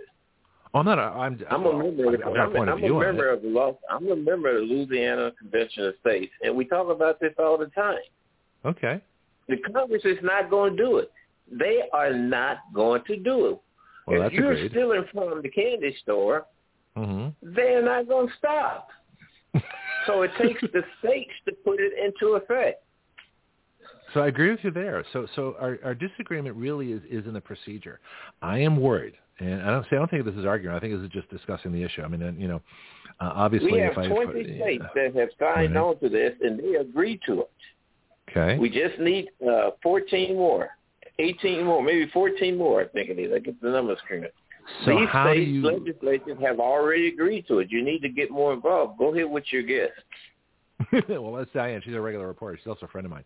Um, but the thing is, uh, we've got the whole next hour to do that. But but I want to I want to get this kind of settled because the danger, and this is where I think the the Convention of States idea is flawed, is that you cannot once you open up the states and then the liberal states come in and the liberal media comes in, you're going to lose control of it. Not you, but I mean the, the Convention of States, the conservative states that want to have specific constitutional amendments will lose control of that convention, and all kinds of really bad things are going to be proposed, and then you're going to be stuck with them, unless of course you vote them down. I'm just, I don't, I'm not willing to take that risk. I don't think it's a good idea. I want the states to pass a resolution Well, saying am, that we I want this, and then willing send to to take that Congress. risk as a citizen of this country, a natural Okay. one. I'm willing Right. to take that risk. Okay. Hell, we got Illinois it's looking at to come on. You got Michigan that we're working on. So Mhm. that's the only way. You can't go to Congress. Congress not going to do it. If Congress was going to do it, we wouldn't even be having these conversations now. It's a good idea to me. No, I, I, I the, Yeah, well- the the goal is right. I think the method of getting there is flawed. What I would rather here's my proposal is that the states individually, you know, through a resolution, which is non-binding, of course, but they ratify um, or the resolution that passes a constitutional amendment uh, that stops Congress from borrowing money. When three quarters of the states do that, that's enough to pass a constitutional amendment. That should, should those states should then start pressuring Congress by withholding money, by by canceling some of their their, their laws, over overturning them in, in state supreme courts, and doing anything they can to put pressure. And of course, the people will do that too in elections, saying, "Look, we want to stop Congress from borrowing money." So the people combined with the states can bring this about in Congress. That's what I believe. And you don't subject the Constitution to an open convention where anything else can be changed. You're not opening up the Constitution. You're talking about amendments to the Constitution. Right. But You an amendment can be the any. Constitution. But a, but an if you amendment open can up the Constitution, if you open up the Constitution, then all bets are off. I can go out and kill people. I won't face any criminal prosecution because there's nothing that Hmm. would say I can't do it. Uh, no, that's that's we're not talking about the U.S. Code. We're not talking about the state laws either. But, but the actual Constitution, if you open it up to amendments, then it could then anything in the Constitution currently can also be amended. That's the problem. Well, I don't. Uh, from if you listen to art, uh, how Article Five is explained, that's not the case. Okay, I'll tell you what. Uh, do you know the head of the the, the Missouri Convention of States director? I'm in El, I'm in Louisiana now. Okay. Do We have meetings. We have meetings sometimes twice a week. Okay. Do you can you bring anybody to the show that I can talk to about this? I think you have to go to them because they're they're. I mean, uh, their schedules are packed. They have speakers, people piling in, and so on, so on, so on. So Mhm. I guess it's just one of those things that you're going to have to get in line. But uh, Well, actually, I've they had have Mark websites Meckler. where all this. You have I've had Mark websites where all this is explained. Yeah, I had Mark Meckler on the show, and I wasn't as opposed to them when I had him on. This is back at WBY, one of my classic interviews. I'll get him back. I'll talk to Mark. I'll go to the, right to the top. I don't mind. Diane, why don't you jump in here? Let's, let's let's see what you think of all this. You've been patiently listening as we get to your election integrity report. Yeah, this is not my wheelhouse. Sorry. you just want to pass? yeah. Okay, well that's fair enough. I- all right, go ahead. Well, I, I worry about the Fed. This is this a giant Ponzi scheme, and I, he confirmed it all today. So mm-hmm. I've always just had major concerns about that. But I don't honestly know. I actually go to a lot of the convention of states meetings, and it sounds good, but I don't honestly know that much about it. So that's Well, I've let's go over Article five. let's let's go directly to Article Five, then we'll get to your report. And so, Article Five of the Constitution, Article Five, says, "The Congress, whenever two-thirds of both houses shall deem it necessary, shall propose amendments to this Constitution, or, comma, on the application of the legislatures of two-thirds of the several states, shall call a convention for proposing." amendments, which means they don't have to know what they are going in. They can propose amendments during the convention, which Constitution says, in either case, shall be valid to all intents and purposes. As part of this Constitution, when ratified by the legislatures of three-fourths of the several states, or by conventions in three-fourths thereof, as the one or the other mode of ratification may be proposed by the Congress, provided that no amendment which may be made prior. Okay, there we go. Little, little, little local stuff. So yeah, so the two ways to do it are as Congress um, by ratification and the states by a convention of states. Congress has no effect on the only requirement of Congress is to set a place of convening, and if they don't, then the states can do it on their own. Mm-hmm. Congress has no control over the states. I mean, mm-hmm. the power of Congress comes from the states, and that's one thing. And I was going to ask this, this lady not to be insulted, but did you learn coming up through your educational years in school? Did you learn anything about the founding documents of the United States? Was that taught to you? Me? Yes, you. You're the, you're the only two people on right now. So Pianki, meet Diane. Diane, meet Pianki. Pianki's oh, Diane. Pianki's regularly calling me every day, which, which I love, by the way, even when we disagree. Go ahead, Diane. Oh, um, I've got a couple of real good friends that are in the Convention of States now, and I'm sure that they'd be more than happy to come in and uh, and talk to you about it. Okay, uh, good. Well, I don't. Yeah, we have them here, but what I was asking, when you was coming up through your educational years, elementary school, and so on, was you taught anything about the U.S. Constitution and its founding documents of the United States? Very little. Very little. See, but that's what I say. That is the problem, and it's I think an intentionally doing so that the U.S. public will be not knowledgeable of what powers that they have and how this works. Yeah, I 100% agree. I think that we're taught what they want us to learn. yeah, I think we have a couple of the same. Uh, I think we've got a, same, a couple of the same convention of states folks too, and I think I've already asked one of them on, and uh, so yeah.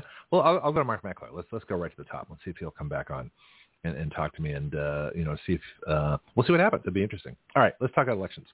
So we have our new election report, election integrity report with Diane Warner. And so it starts in four minutes, but we're going to start early because she called in early, which is always a good thing. But I, I was curious what you thought of uh, David Stockman too. Again, th- these are these interviews are huge when I get the chance to do this. And so I am, uh, you know, it's one of the few times I get nervous on the show. and uh, David, when I had Peter Navarro, Wendy Rogers, some of the bigger people, when I first had uh, Dr. Walter Williams way back at WBY, you know, these are these are big events, you know, for me to be able to talk to these people. It's, it's, it's one of the biggest reasons I got into radio was so that I could be able to talk to people instead of screaming at my radio while listening to somebody else talk to them. that was kind of fun. So Diane, welcome back. Reintroduce yourself and let's uh, let's let's talk about uh, all the fraud that's out there, which is rather legion at this particular time. Wow, it's like I get it's like a fire hose coming in every day. Mm-hmm. There's more and more, and uh, it's quite telling of when it. I don't know, it's like a big tinderbox. When is all this just going to explode? I hope oh, I, oh, that's a good question. Uh, well, explode. Define explode. What what's uh, what are you looking for as far as that goes? What do you think is going to happen? Accountability. Accountability. Okay. I want mainstream media to actually start telling the truth and start sharing some of the stuff that's actually happening. Mm-hmm. So, some media um, is. You know, uh, Lindell TV yeah. is. Steve Bannon, Emerald Robinson, Brannon Howse. Um, two of them have been on the show, Emerald and Brannon. I haven't got uh, Steve Bannon yet. I'm working on it. Um, so they're reporting it. Uh, One American News, yeah. uh, Newsmax are, are pretty good. Although Newsmax is a little squishy. These are all Fox, Go ahead. Those, what are you saying? Those, those are ones I consider our channels, but I'm talking about our channels. The yeah, there's our channels and their channels. There's one of us. Yeah. yeah. Yeah. Yeah. You get a little fuzzy in your line a bit, so I don't know if you're moving uh, away from the phone slightly or something like that. We got to get you a microphone. So uh, Christmas is coming up, so uh, you know you need you need to uh, to make make big requests. I need to ask Santa for a microphone. you, you ask Santa for a Yeti blue microphone. So write that down, Yeti Blue microphone. And a, and a, you can get a cheap headset. So Yeti Blue microphones, that's what I use. That's what most podcasters use uh, until we get our, our big, you know, our professional, really big professional microphones. So what this does, it plugs directly in your computer and I send you a direct connect, an email invite so that you can broadcast directly through your Yeti Blue connected to your computer directly online. It's clearer, it's better. Uh, but every once in a while, like the other day, uh, it cuts out and I had to call in on my cell phone. So you got a cell phone backup. But uh, I think you'll enjoy it. They're fun. So yeah, ask Santa, you know, to come down the chimney with a microphone, and away you go. We'll, we'll make you a real radio star. awesome. I just Yeah. took you off speakerphone. Does that help? That's okay. Yeah, that's better. Yeah, but I don't like you putting your phone up to your head. Hopefully, you've got earbuds because the radiation is not good. That's not, that's a report I've yet to do on on, on cell phone radiation. But uh, yeah, it's it's uh, I don't know. I'd rather have you on speakerphone than not having it next to your head. But that's just me. Anyway, back to election integrity. So let's let's pick our fires one by one. Well, actually, no, let's go back to what you were saying a minute ago. That you think this is all going to explode one day, and I'm thinking there's seven slates of Trump electors out there. State legislatures are not putting them forward. They're not disqualifying Brandon electors, even though we know Brandon didn't win. He came to power in an insurrection, and we know that because we have all these Trump electors that were never considered on January 6th. And we know they were considered. That's why they had the coup January 6th, the January 6th committee, and everything else. So everything's designed to keep the, the, the Trump electors out of the news, uh, out of Congress, uh, and out of the situation. And yet, Arizona had a big audit, but they never followed up. They never did anything with it. You know, Yeah. and so they they never put their Brandon electors forward uh, out. They didn't disqualify their Brandon electors. They didn't put forward their Trump electors. Neither have Nevada, um, New Mexico, Michigan, uh, Wisconsin, Pennsylvania, and Georgia, the other battleground states that have Trump electors still out there, still viable, not going away. So so where's the where's the explosion? Where's the fire? I think the Geldings won't do Yeah. it. I think they've already surrendered. The surrender party has done what they always do. Diane. I don't know. I think you get a lot of blackmail. You get a lot of people that get intimidated, um, coerced, and then Mm-hmm. they they don't tell the truth. And I met with the delegation meeting was last Thursday in Gulf Breeze, Which- and it was Which delegation? Um, Senator Broxson was there, Oh. Andrade, and and Rudman. And I asked to speak, and then afterwards I actually talked to Rudman for a while, and he gave me some really good ideas. That's what I had called you about. But Okay. um he the ideas that he gave me are he said Diana goes he basically wants me to do his job for him. But that's okay because we can. See how about But that? Okay. um so he, these are local. Just he folks wants know, to- we're Milton. Uh, uh, so we're in Milton, Florida. Milton, we're Florida. talking about Florida state legislators. Okay. So Joel Yeah. Rudman is a, is a is a state representative. our state uh, rep. Doug Brock- Uh-huh. Right. Doug Broxson is our state senator. Yes. He's the one that voted the gun control thing after after, uh, after Douglas. Yeah. And Andrade is another state representative. So we're talking two state representatives Yes. and a state senator that all represent our area here in Milton, Florida, next to Pensacola. So this is the folks in, Yes. in, in Turkey and and uh, you know South Korea know what we're talking about. That's why I do it. Yes. Okay. Well, So, um, I had written up. I knew I only got four minutes to speak, and I had written up a bunch of different ideas that we'd like to change for legislation. And Mhm. um, then I spoke with Rudman afterwards, and he said, "Diane, he said, if you pick the statute, uh, he goes, send me a statute. Well, you know, put a line through what you want to remove, and put in there what you want to add." And he said, and that will help me to get it through a lot faster. And he also said that if you want to like remove Eric or remove the machines, then you need to give me a state that's already done it, and I can walk in and say, you know, at the Senate, hey, look what Louisiana's doing, or look what New Mexico's doing, and you know, why aren't we doing this? And he goes, that's the most effective way to move your legislation. So Well, I I, mean, he's just pass that along. said he's just said Action Radio, please be Action Radio. This is a gift. exactly, So let's do it. Let's let's write a bill. So let's Yes. let's uh, we we, we got to talk off air. and so so we need two Yes. bills. Uh, so we got to get so so so no Eric. You should. What's that acronym again? Yes. Just so people know we're not talking about some dude. electronic registration information. It's an Okay. acronym. And and and corruption. Is that what the C stands for? All right. I'm teasing you. I'm looking for it. Electronic Registration Information Center. Okay, and so that's the first bill. So no Eric. I, I've got no with one of those circles and a line through it. And what was the other one Oh yeah, do? Eric's horrible. And the other one's get rid of the voting Um, machines. We get rid of the voting machines. Yeah, we anything electronic, we got to get rid of it. Okay. Is there a safe tabulating machine that has no possible way to have any kind of electronic connection to the internet at all? That only scans have, and shows I have numbers? not found one. Okay. I don't. So we need to say that in the bill. I have not found there are no viable, safe non-transmissible, non-hackable voting machines in existence at this time. We need to say that in the bill. Well, yeah, and you never know if people have. You'd have to completely open up a machine every time before you use it in every center to make sure that they haven't added anything to it. You know, mm-hmm. I, I mm-hmm. just think that we just need to stay away from the machines because that's okay. just I'm a waste that. of time. Yeah, yeah. So now, um, how about? No, go ahead. Well, it, it also if we implement what, and I like your thoughts as well too on like I was talking to my husband about this. Mm-hmm. Said if we every two years we redo the voter registration, I think every year is too much. Um, I'm happy with but two every years. two That's, that's years, a good modification. Yeah, I always ask yeah, for the strictest we do. because it, it's easier to negotiate down than negotiate up.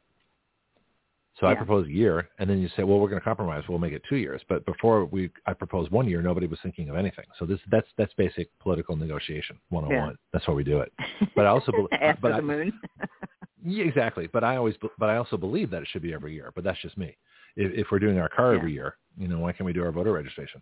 And you can do once you've established your residency in a county. I think you'd be able to do that online, um, or even phone call or something like that, or, or some. Well, not a phone call, but a, a secure online re-registration. You wouldn't have to go in person, but you would have to go in person the first time with your passport, birth certificate, um, social security cards. Well, you need whatever the valid forms of citizenship ID. I think passport's the most viable. Um, Prove you're a citizen, prove you're a exactly. citizen, yeah. we Well, I did that when I came so to Florida. Many did, people. yeah, I did prove I was a citizen. I brought in my my uh, naturalization papers and my passport and said, "Yep, here's me." And so I and, and they were so like, much "Great." cheating now on citizenship. So much cheating on citizenship now. So Yep. Yeah. Yeah, there is. Well, that's another thing. Well, let's get back to this this convention, this delegation. So, who was it sponsored by? Where were you? And uh, let's go back to our, our local political, the, the Broxson Andrade uh, Rudman coalition, because I guess they're going to be working together since they're they're the both representatives are in the district of the of the senator. So, what was it all about? What happened? This is kind of cool.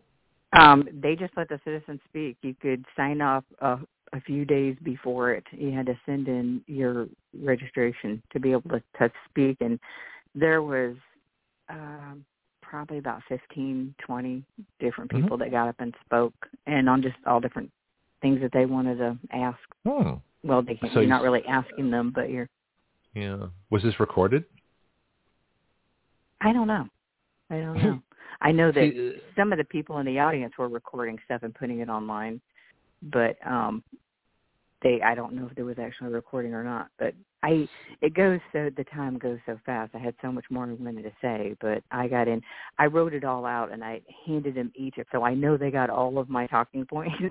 Mhm. so they could Well, you can make it home. here. Not sure they read them. They might have got- put you- them in the trash. See, that's what I want to know. How do we how do we follow? Is there follow up on this? In other words, the things that people said, you know, how do we hold them accountable for what people said? And they can still say, I can't do that, and that, that's fine. That, that's their prerogative as legislators. They can say, I can't do that, and they say, okay, fine, I'll take that into consideration at the next election, and that's our prerogative. This is how it works. So, But but you still should be able they to hold them accountable. they weren't making any speeches. They didn't make Oh. any speeches at this. so they just it sat was there. only the public. It's only the public talking to Oh. them. okay. So, So, who sponsored um, this? Who sponsored this? It was in Gulf Breeze. Um, uh, they did it here last year. Um, Okay. they, it, but it was uh, Is it a Republican group? in Is it uh, Gulf Breeze Patriots or, or friends of mine? Who uh, no, it was at the county commissioners uh, meeting. It was th- uh, was this at a the government? commissioners building. So a Yeah. government function then? Oh, okay. I think so because this was at. I don't know the name of it. It's in Gulf Breeze. I can give you the address, but it was at a Hmm. like their YMCA almost. You had all these people running around YMCA. It's time to Yeah. see it. The YMCA. We used to play that after every tour. We I was on these duck boats, right? And I come back to uh, Fisherman's Wharf, and everybody wanted to do YMCA, so they could all stand up and dance as we go down Fisherman's Wharf. It was great fun. All right. Anyway, I digress. Past life. I think I got to listen. I Tell you, being a tour guide is great training for talk radio. You know, because not only do you have to talk, you have to drive, and you have to watch people Yeah. and watch and watch traffic and be coherent and play music all at the same time. It's kind of like what I do here, except I'm not driving. It's about the only difference. I'm not playing music that much. But I got buttons just like I had buttons there to soundtrack the whole bit. So yeah, that's fun. And they did dance in the aisles while we were moving. Yeah, it was pretty crazy. So, you know, Hmm. those were the good old days of tour guiding. It's gone now with apps. People don't go take tour guides anymore. They don't care. You got smart ass 12 year olds saying, you didn't say this. I looked up what you're talking about. Thanks, kid. You want to do the tour? No. Okay, fine. Shut the hell up. well, I couldn't say that. their parents were there. Oh, nice. That's, you know, tour guiding is not what it used to be. Uh, although I had some really fun moments, uh, especially when the Blue Angels flew over us when we were on the Golden Gate Bridge. That was really cool in an open air cable car. So well, I'll tell a story sometime. Let's get back to election stuff. So the government sanctioned this. The government. This is a a, uh, a government sponsored event. So the question is, how do we do follow up? Did they write up anything? Is there a, a summary of minutes? Is there a summary of the speakers? I would ask them that. It's like so. So we had this great meeting. You know, was it just for us to vent? Was it like a group therapy session, or something going to come of this? That would be my question. It's to vent. It's only to vent, I do believe. So it's a let the public speak to the the delegation. So I think that's basically what it's for because they there weren't any speeches from you know Broxson and Rudman and Andrade. They didn't say much. Um, so they never addressed the concerns. They never said, "Hey, that's a great idea. Let me write that down. Hey, why don't you follow up with me next week?" They never said anything like that. Well, Broxson did speak with one woman about something, but um I'm not sure. It didn't have anything to do with the election integrity. So, um I don't know. I have no idea if well, that, follow up or not. But open I, statement. we are they friends? Did they go it was nice what, that. Know? Well, Rudman stayed afterward, and we had all a lot of our county commissioners were there. So, and they stayed mm-hmm. and they were available to talk to. And um I know that um that Kerry Smith stayed, and uh Ray Eddington was there, and so was uh Colten Wright. So, you know, we had a lot of our you know, county do you know these folks? There. They would because you can invite them on your. I'd love to have them as guests, I and we don't have to talk all the flaws in the election stuff all the time. I'd love to have some of these newer representatives on before they're corrupt and become, you know, part of the dark side of the force that, that works against us.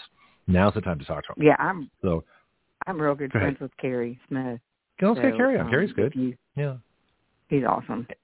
Yeah, and people think, you know, yeah. and I, I make this point all the time. I say, well, well, Greg, why are you doing local politics? Well, because our politics are your politics. You know, you have a Kerry Smith in your town. You have a Joel Rudman in your town. You have an Alex Andrade in your town. You have a Doug Broxson in your town. You got all the same people. They don't change that much. Okay, so local politics is local politics. But if we can talk about ways yeah. to help influence, and I've politics, gotten to know Joel pretty well too. Mm-hmm. He's been on the show once. Listen to my interview with Joel Joel. was. Oh, he was on the show. Yeah, Yeah, okay. before. Yeah, yeah, yeah, yeah. Once. I say once because I invited him Well, back and he didn't come back. I I really appreciated that he gave me that you know that good of tips to be able to help him and mm-hmm. if we want it done right i mean if we want him to push this forward we kind of got to do it the way he wants it so but that's okay i mean mm-hmm. i'm happy to put the effort into it and okay. we can get our collaborative minds together and come up with some more bills that hopefully he'll help push through well let's do i'm not sure so, that they really so started what are you going to call your bill Santa Rosa County Oh, Election Integrity Bill or the uh, the Florida uh, State uh, Election Integrity Bill, or is it going to be election? Yeah, let's just focus on elections first of all. we need to it's it's a state we need a state bill we need to get rid of Eric and we need to get rid of the machine so it's So that will help Santa Rosa as well. So here's your here's your title. Yeah. All right. So are you on your computer? Yes. Okay. Go to writeyourlaws.com. We're going to Okay, legislate. hang on one second. Well, I got time. Jackie, how you doing? Oh, you want to do this now? I thought we were going to Yeah. do this off air. No, we do, we're going to do it on air. It's much more fun.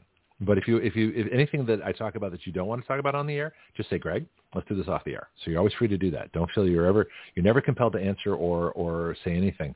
Uh, and I tell everybody this just because I, I'll ask impossible questions. Or if you don't know something, say, I don't have no idea what you're talking about, Greg. Why don't you ask me? Give me a week. It's like, okay, fine. So we're very flexible. well, but the whole purpose of the show there's is a to lot show people. more that I would rather like uncover as far as election Well, get the- fraud that's happened in the state. okay. So Well, let's just get the bill started. Yeah, let's let's get a bill Okay. started. Uh, this will be easy. Um, and so, are you on writeyourlaws.com? WriteYourLaws.com. Yep, W R I T E Y O U R L A W S. I'm I'm teaching you so that I'm actually teaching everybody that listens to this podcast. So there's a method to my madness. Always. Write your own law. Write my No, law. Your No. laws. Right. Yeah, yeah, yeah. This is the other half of the show. This is the half off the air. So write W R I T E Y O U R Your Laws, L-A-W-S, writeyourlaws.com.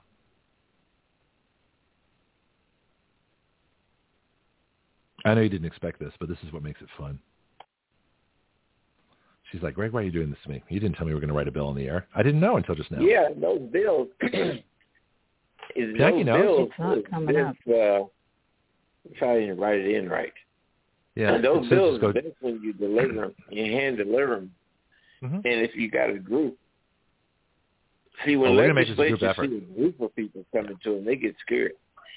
Yeah, we're gonna we're gonna put this into a group, and we're gonna have uh, there's a couple of good groups around here, like Gulf Breeze Patriots and some of the other folks, even Convention of States folks, uh, might want to uh, take up this bill, and then we'll get to various reform people. We'll get around the state. We'll, we'll contact local media, state media, national media. We'll, we'll do what we do best, uh, which is uh, be advocates. There are no journalists on this show, folks. Just to let everybody know, we're not journalists. Okay, we're not impartial. We're advocates, pure and simple. So. Go to www.writeyourlaws.com. That's W-R-I-T-E. That's probably where you're making your mistake.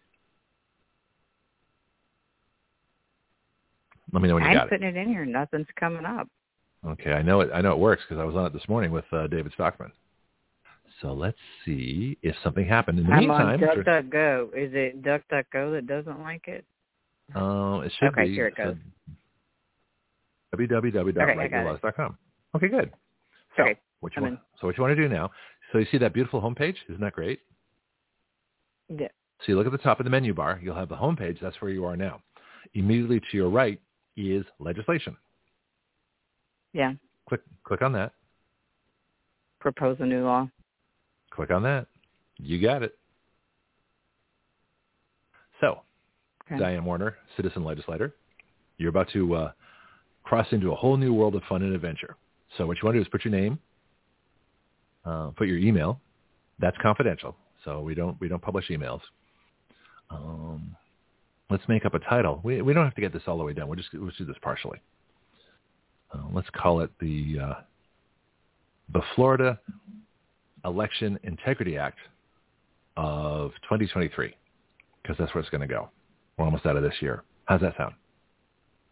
Okay. Now just making just start making notes. So in the section, so then you're gonna you're gonna click on Citizen Bill Ideas because I don't know why, but that's just part of the website. It has to go somewhere. Uh, then you have to answer a stupid question like one plus one equals two. And once you've answered your stupid question, you'll see uh, a part there that's that's the main part of the thing that says what you're doing. That's where the, that's where the bill text goes. Okay. All right. So now what you want to do is just start making notes. And what you can you can make notes on a on a separate file. That's what I usually do. I usually write them separately and then put them in here. But that's where you're going to put in so you can make notes to yourself. You know, number one, get rid of voting machines. Number two, decertify Eric. You know, uh, number three, whatever your main points are that you want in this bill. Um, have registrations uh, expire every two years. That'd be a third point.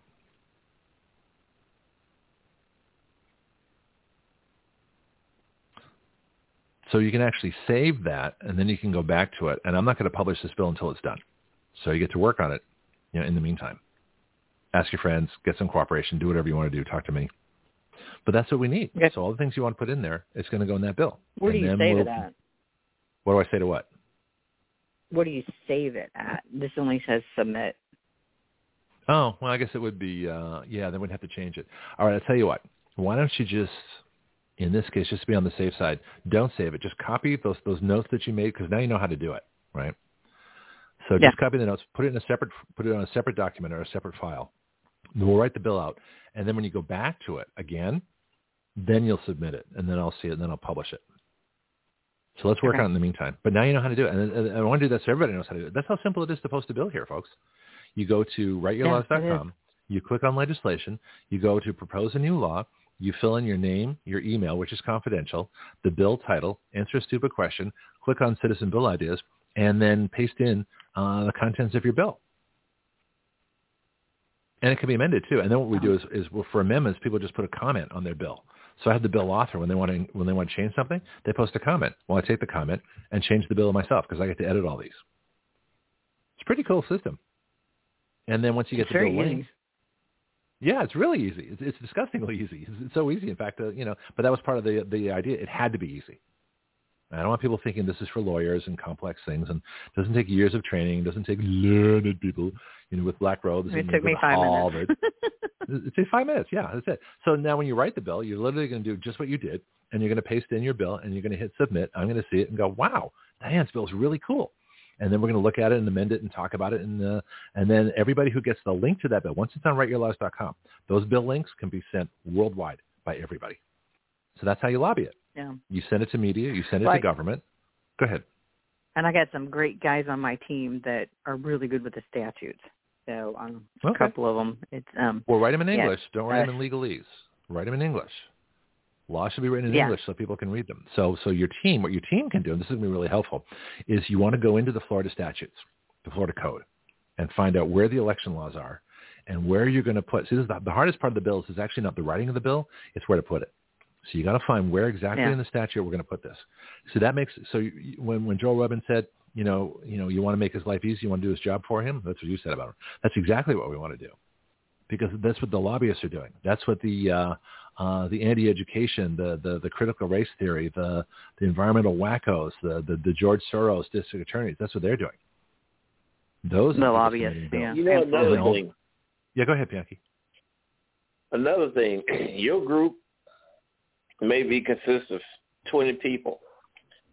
You need to target those candidates that's running for office and tell them that if you support this, we'll support you. You may have to uh, combine strength with other groups that's biting for this candidate to carry forth their agenda. Because once you go to an established politician, they have already been prescribed by the lobbyists and others who help them to get to where they are, and they are fulfilling their wishes. That's why come the citizens never get their agendas across because they come in on the back end. They need to be coming in on the front end. If Yeah. Greg is running for office, you say, Greg, I need, we need for this bill to get attention. And if you do so, we will support you. We will support you at the poll. We will talk to our friends and neighbors and so on, and so on, and so on. But once Greg is elected, Greg don't really have to listen to you because he's already elected. Yeah.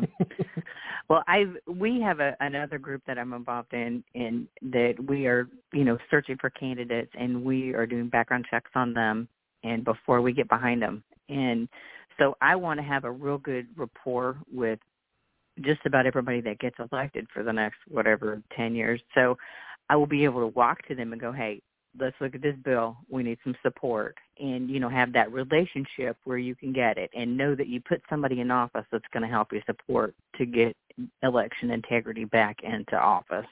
Because I mean, if we don't have that, we're going to lose our freedom. It's just I don't know that people really understand the gravity of this, and um, I think they understand, It's- but they don't know what to do about it. And this is what Action Radio is all about. You, know, we give a Yeah. very simple way for for you, for example. I don't think you had any idea how easy it was to write a bill and to get it out there. yeah, See, here's the thing too. Yeah. Not only will will will the folks here look at it, your group will look at it, but people in in uh, other parts of Florida is going to look at it. People in every state is going to look at it. We have uh, we have a, a growing following in Canada, Australia, and New Zealand and England that are going to be looking at it. You know, they're going to have to adapt it to a, a parliamentary system, which I want to learn how to write bills for for uh, for that system. You know, I mean, I already did that with the Australian Bill of Rights. I, mean, I want to learn how to write uh, bills for everything. We talked about this the other day: monarchies, you know, dictatorships, you know, Iranian fundamentalist theocracies. I want to learn how to write bills for all of them. I just don't want, want people killed in the process. You know, I want to try and avoid that. yeah, But, uh, that would be important. Oh, listen, you write some of the. Well, you go to China and, and tell Xi, uh, Xi Jinping that you that you want you have a bill that you want to write. how long do you think you're going to be alive? Not long. Yeah, You know, you don't so want to China's live gonna there be, and tell them that. yeah, exactly. So so so China's our last stop. Go ahead, Bianchi. I was going to tell her we wrote a bill on the ballot that the federal ballot with candidates, the ballots with federal candidates, Mhm. and congressperson, U.S. senator, and president should be separate from state and local. And they should have their own vetting system, similar to U.S. passport, of who can cast a vote on those ballots. Because this is the reason why.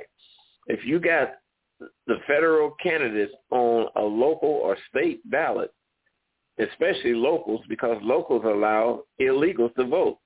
Well, what's to keep them from walking up ballots and putting marks by any of those names? There's nothing. You don't know when the ballot is turned in. You don't know who turned it in. There's no name, description, ID on it. So they should be separate. Well, the other thing is you've got to safeguard yeah. that. How are you going to check that uh, that the local folks folks aren't given a, a federal ballot too?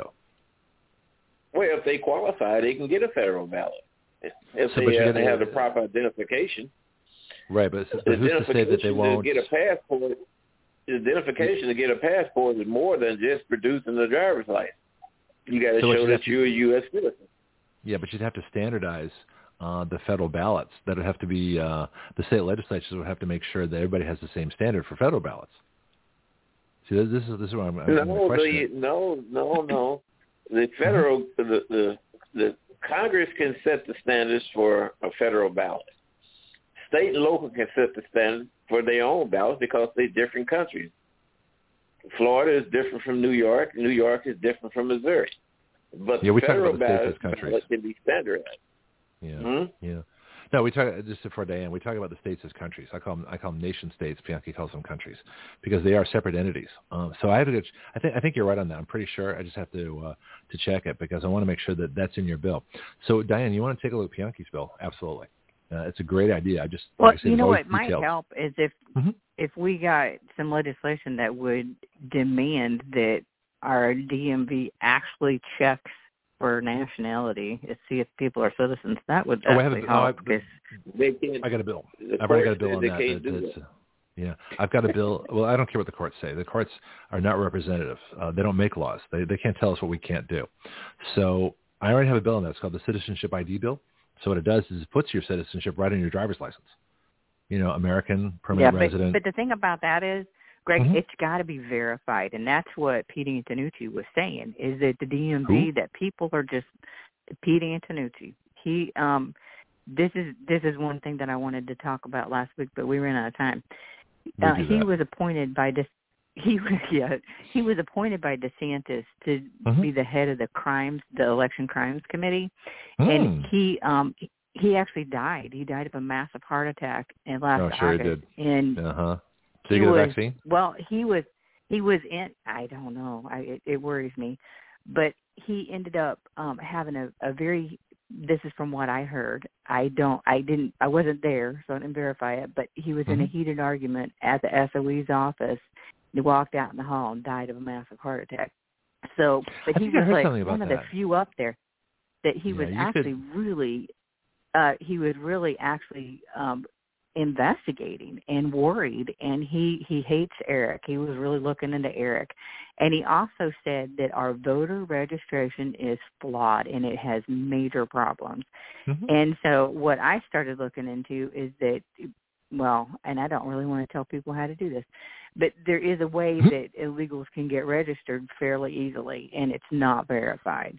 So, So what you do um, is you put that in the bill. You know another Yeah. way. The, see, the illegals already Another way they get registered yeah. Mhm.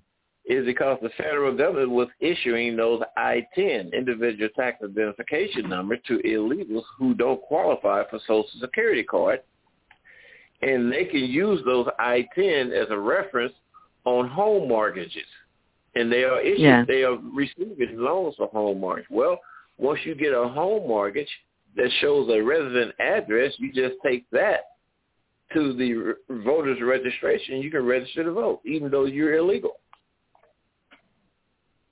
Yeah, illegals Wow. shouldn't be able to get Yeah. home mortgages. I, I would have. See now, here's here's just to expand on this, and I want you to take a look at this for a, a future show. Our citizenship uh, ID bill it puts your citizenship on your driver's license, so that law enforcement doesn't have to go investigating. It's right there. Okay, uh, and and your citizenship is public information. It's not private.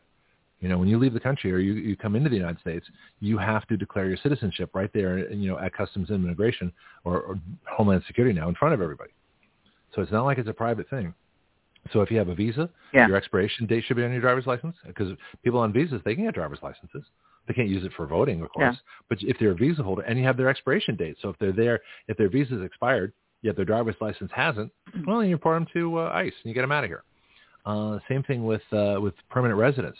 Your permanent when I when I had a green card, okay, I was driving as a Canadian citizen before I got my American citizenship on a green card. That should be on the driver's license. And then your citizenship, if you're a natural born American or a naturalized American, that should be on your driver's license so that law enforcement has, you know, whenever they pull you over, we could we could find so many people, so many illegals if you simply had citizenship on your driver's license. And then what you do once it's there is that you require the proof of citizenship. In other words, you show your driver's license for pretty much everything, to get a bank account, to get a credit card, to get a job, to get a mortgage, to, to rent a place, to, to rent a car, to uh, send money out of the country, to, to receive money from out of the country. Well, of course, to vote. the vote and serve on the jury are the easy ones. But I'm saying, but everything else, I'm, I'm talking, yeah, I was thinking beyond that. But there's like a list of 20 things where you have to prove your citizenship uh, to buy a gun, to do all kinds of things. But it's right there on your driver's license, so it's not a problem. It's right there. Yeah. So once you put citizenship on the driver's license and you require it for virtually everything, for any any financial transaction, or in other words, you, you the goal is to make it impossible for illegal aliens to function here. So they leave. Well, I, I want it to be a verified citizenship because I don't think the DMV is verifying it, and I don't think that our no, SOE no, no, office, no, this would be any of the would, SOE offices yeah. are not verifying it, and that's right. the point. It's yeah. um they're sneaking in. They're and like I think I did say this on the show last week, but like 48% of the people in uh that had been checked for the mail-in ballots in in Arizona, their social security number didn't match their uh their ballot, the name, the mm-hmm. last name on the ballot. So look right. how many the fraudulent ballots there were, and I think a lot of them snuck in by illegally registering at the DMV. So um well, yeah, that's just some things There's that no we way to really check need to. Yeah. There's no way to check them. It, it, it, the, the license would have to say not verified for federal election, not verified for state election or local election, because you got some local communities that think it's fine for illegals to vote, especially for school board issues. Yeah. Well, that's why you and then we got those people. the, you got to arrest them. Yeah. well, then we got the spouses that work for the state, and the other one works for the federal, and they help with their each other's elections, and that gets really crooked. So well, we're not we perfect. To, we're just trying to to you know fix it yeah. as much as we can. But the thing is that uh, there was a clause in that bill that says that this is verified. In other words, in, a, in order to get your driver's license and your citizenship declaration, you have to go through uh, a passport or naturalization papers or something like that. So the the DMV is not certifying your citizenship; they're just putting it on your driver's license. So yes, there could be yeah. To get a driver's license, you just need to show. To get a driver's license, you can just show a cable bill in some mm-hmm. states. Right. But in order for it to be used but, for ID purposes for for for voting, then you have to have your citizenship, you know, emblazoned, you know, on the driver's be, license itself. It has to be specific like that. Yes, I agree yeah. with you. That'll work. So that's the So problem. you got a lot of people that's not even supposed to be in the country that's voting. Mm-hmm. Yeah, no kidding. Diane, would you want to incorporate yeah. that into your bill, or do you want to do that as a separate bill? Or you want to take a look at it first? I can um, send it to you.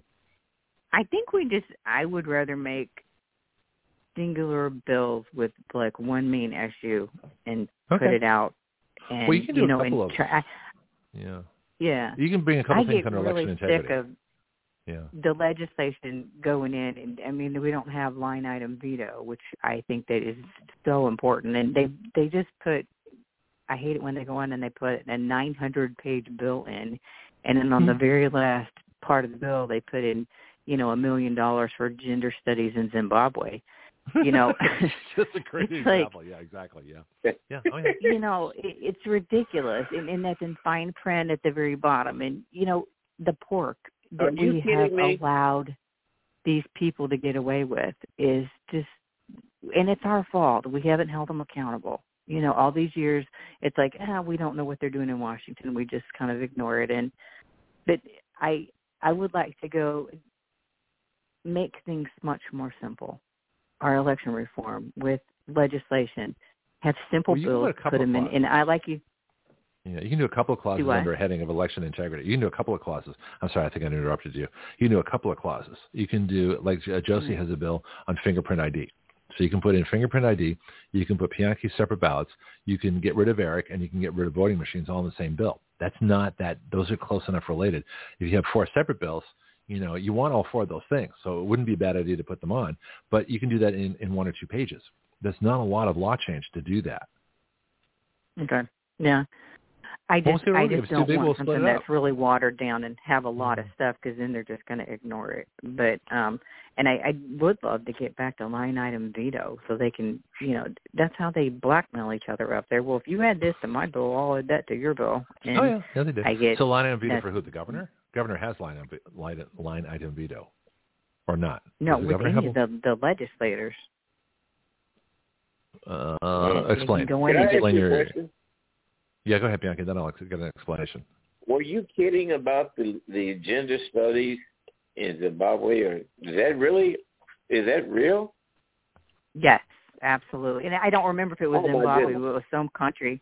But it was like millions of dollars that they were doing gender studies in a different You know what's going on there? Let me tell you how last they do that. If you look and see if you have a population of people in your in your county from that country, and that's how they're trying to communicate to them. You elect me, I get money for your country through this. That's the way they scoundrels do that. It's the Cubans. They would say the same thing in order to get a bunch of Cuban support. If you got some other refugees in your country, in your county or state, Afghanistan, well, if you we want money to cover such and such a thing uh, in Afghanistan. If I'm elected, I. So that's how they communicate with people, groups of people to come onto their side. Yeah. But it's it's such a waste of our tax. I I know it would help the people in Zimbabwe or where I I don't know if it would help them or not, but you know Here's what the money's fix our problems first. Yeah. It's such It ain't your uh, problem. It's not our problem. It's Zimbabwe's problem. Exactly. And he don't exactly. care. Let's He's spending your money our to get elected. Yeah, yeah, he's spending the money to get elected. first. All right, one at a time, folks. You're as bad as me. go ahead, take your turn. uh, It's a talk show. That's what happens. We get enthusiastic. But uh, So that's Yeah. what's going on, and, and, and you got to do the same thing. You got to fight fire with fire. If they use those type of tactics, you got to come up with a tactic also in order to get people on your side. I agree. Yeah. I'm all for fighting fire with fire. In fact, we have. Uh, in fact, I want to get Project Veritas involved with us again. I had them on the show yeah, way too long ago. I want to get them back to hopefully sponsor some investigations and then cooperatively work with them. Cooperatively work with them so that what they find in their investigation we can use and turn that into citizen legislation to fix the problem. So right now, Yeah. investigation. This is a problem with journalism. They they talk about the story and they tell the story. Look at Andrew Andrzejewski, you know, from Open the Books. Brilliant documentation, absolutely fabulous. Doesn't change a thing because he just writes about the problems we Yeah. already know in excruciating detail, and he's absolutely right with what he writes about. His figures are great, and you know, uh, I based my uh, my disarmament of the federal government of their unconstitutionally armed uh, bureaucrat armies based on his um, his study, the militarization of America but otherwise it would just be a study. It wouldn't go anywhere. And so what I want to do is take these studies and take this information from these people and make it go somewhere, turn it into actual legislation. So I post on your on your uh, messenger the um, the Citizenship ID Act, so you can take a look at that and see what you think. But uh, if you take um, Bianchi's bill, I think should be a separate bill. I would consider that separate. I would present that uh, to your folks, to your team. Uh, I got to find who the team is. I'm kind of curious now, but anyway, that's that's you, you can tell me later. Um, the other thing is Josie's bill on fingerprint voter ID. So in other words, not only do you go to the, the polls with your, your regular ID, but you do a thumbprint. And uh, if it's good enough for Disney, it's good enough for, for elections. So she's got a bill that you might want to include too. These are ones that are already written that should be kept separate. And then the Florida election integrity bill that you're going to put together um, would be a separate bill too. But that can include no ERIC, no voting machines. Um, and uh, I think there's a couple of other things that you mentioned. But they should be in there. yeah. Yeah, it's going to be fun. Now, here's And what's the We'll timeline? send them now? to Rudman. Well, here's the, the question: Is the timeline? uh, they they only get six bills, and the, and the session starts in January, doesn't it? I Rudman said that he probably wouldn't even be, and, and this was a while ago. Um, He said March, almost March, before he would be putting any bills out.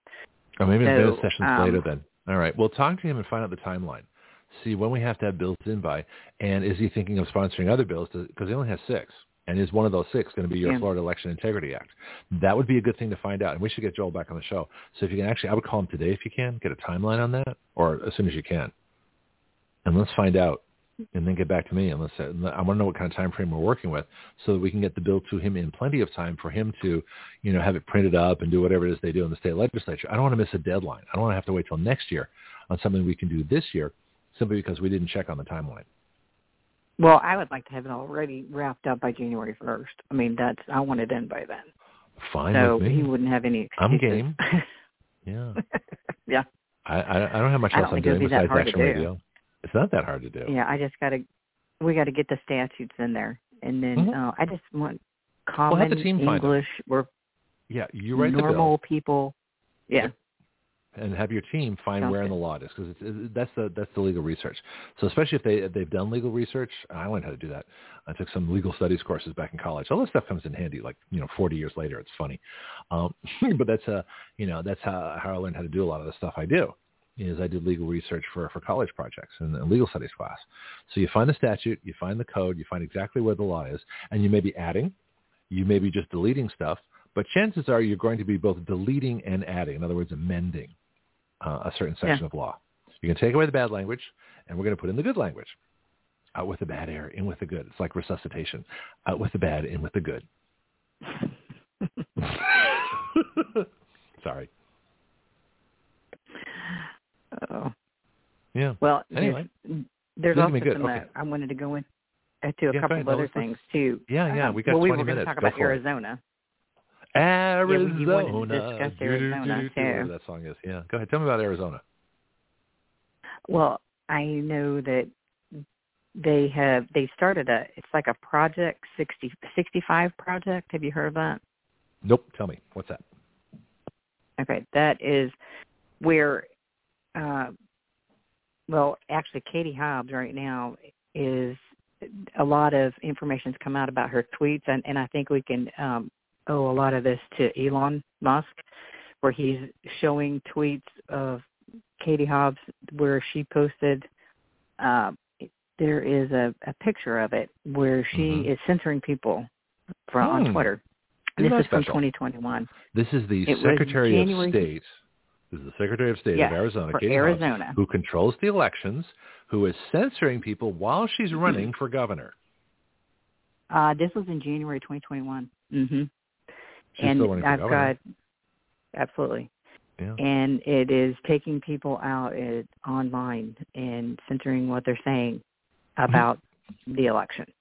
Hmm. So, and then they started this 65 project, and I, I just heard about it. I don't know a lot about it yet, but it's basically going after any lawyer and trying to take away their license if they are fighting for election integrity. Oh, isn't that special? um, That's like the doctors, you know, the the panel in Washington yesterday, Yeah. Senator Johnson. Friends of mine, Jim Thorp, who's a doctor uh, in Gulf Breeze. You know, in fact, I'm going to talk Love to him. I'm Jim Thorp. Hopefully, Jim Thorp, was- Jim Thorp was part of our world's greatest doctors panel. Jim Thorp's amazing. Uh, I want to know what He's happened at that, that panel, you know, behind the scenes. I'm going to talk about it, and I want to ask if he can contact Senator Johnson or get me somebody that I can contact in his office to get him our vaccine bills and our big tech bills. So I want I want Yeah. uh, Jim Thorp back. Yeah, he's fabulous. But he was there. And Johnson is one of the few people up in Washington that I actually still trust. So, Well, yeah, yeah, he's the only one of the senators that's, that's pretty good. Then you have the, like the second tier, but there's there's some like Josh Hawley, Tom Cotton, uh, Rand Paul, except for his wife who invested in Gilead, which produces remdesivir, that sort of brought him down a bunch, uh, and Ted Cruz are pretty good, but um, and a few housemen. Well, let's. I'll tell I you what, don't know. a project? Ted Cruz is pretty much a RINO. One, you know, Bianchi, and then I got- one would have to look at Uh-huh. and see who is it that's voting for somebody like Katie Hobbs. Hmm. And I would guarantee you it's a lot of people who shouldn't be voting. There's a lot of bots, fake people. Well, wasn't that remember that Yeah, comment on there's a- Facebook? Someone said, "Well, how is it that they can take away votes?" I said, "They're not taking away votes. They're just changing the numbers. They're just changing the tally. They do it by computer. They hack." Uh, who was it? Um, Herschel Walker lost twenty thousand votes at ten o'clock at night uh, on the first election before the runoff. Gee, how'd that happen? Yeah. Well, it's easy. You just program the computer. So not only do you have to get rid of the They're voting flipping- machines, you have to get rid of the voting. Uh, you have to get rid of the computer hacking of the of the actual tallies. That has to be done by phone. That cannot be done, you know, or call the res- or something or publish the results on a on a website, and then the tallies are done from, Well, the, from got- the website. Yeah, go ahead. I've got a video of two. Um, this is a video done in 2019, and it's two undergraduates from the University of Michigan, and they show you exactly how to flip the vote inside the machine. How they Mhm. they put a bracket around each name, and then they swap the votes, and they can they do it um, very legitimately. I mean, it's like where they actually take the people. well, not legitimately, but it not. actually looks like yeah. how they filled in the vote. I mean, they they I know what you actually meant. use the where it actually filled in the bubble, and it looks Mm-hmm. exactly like that, but they swapped the names. And then um how they did it in Arizona, or part of Arizona anyway, was that they had the the regular machines, and I believe they're Dominion out there, but they were 20 inch ballots, and then their printers for election day, uh, they only printed up 19 inch ballots. So when they scanned them through, it kicked most of them out. But the ones that it didn't kick out, that it didn't kick out, it actually scanned it to show even if they had voted for. Uh, it always selected Katie Hobbs because it got it the way that it put it through. It Mhm. it ended up voting for the wrong person. So, because Oh, yeah. on election day, most of the people that come in to vote on election day were Republicans, and most people did the mail-in that had the actual normal-sized ballots were 20-inch ballots. So it heavily favored the Democrats. So, and then well, a lot of it. the Republicans. uh, we talked about that from what Dick Morris said. Is uh, you have to vote early. You know, the Republicans Yeah. have to bank their votes early like Democrats do. Those ballots need to be done by hand. That's the only way you're going to get away from that electronic Yes. stuff. Because I don't the- want any they- early they- voting. Uh, let's, the let's talk about early ballots voting. need to be Go ahead, Bianchi. the ballots need to be counted by hand and Yes. tallied the day of the night of the election, and then Yes. the total should be called in. You should have two, three people give the ballot to person number one. He recorded. It, person number two, they recorded. It. Person number three, they recorded.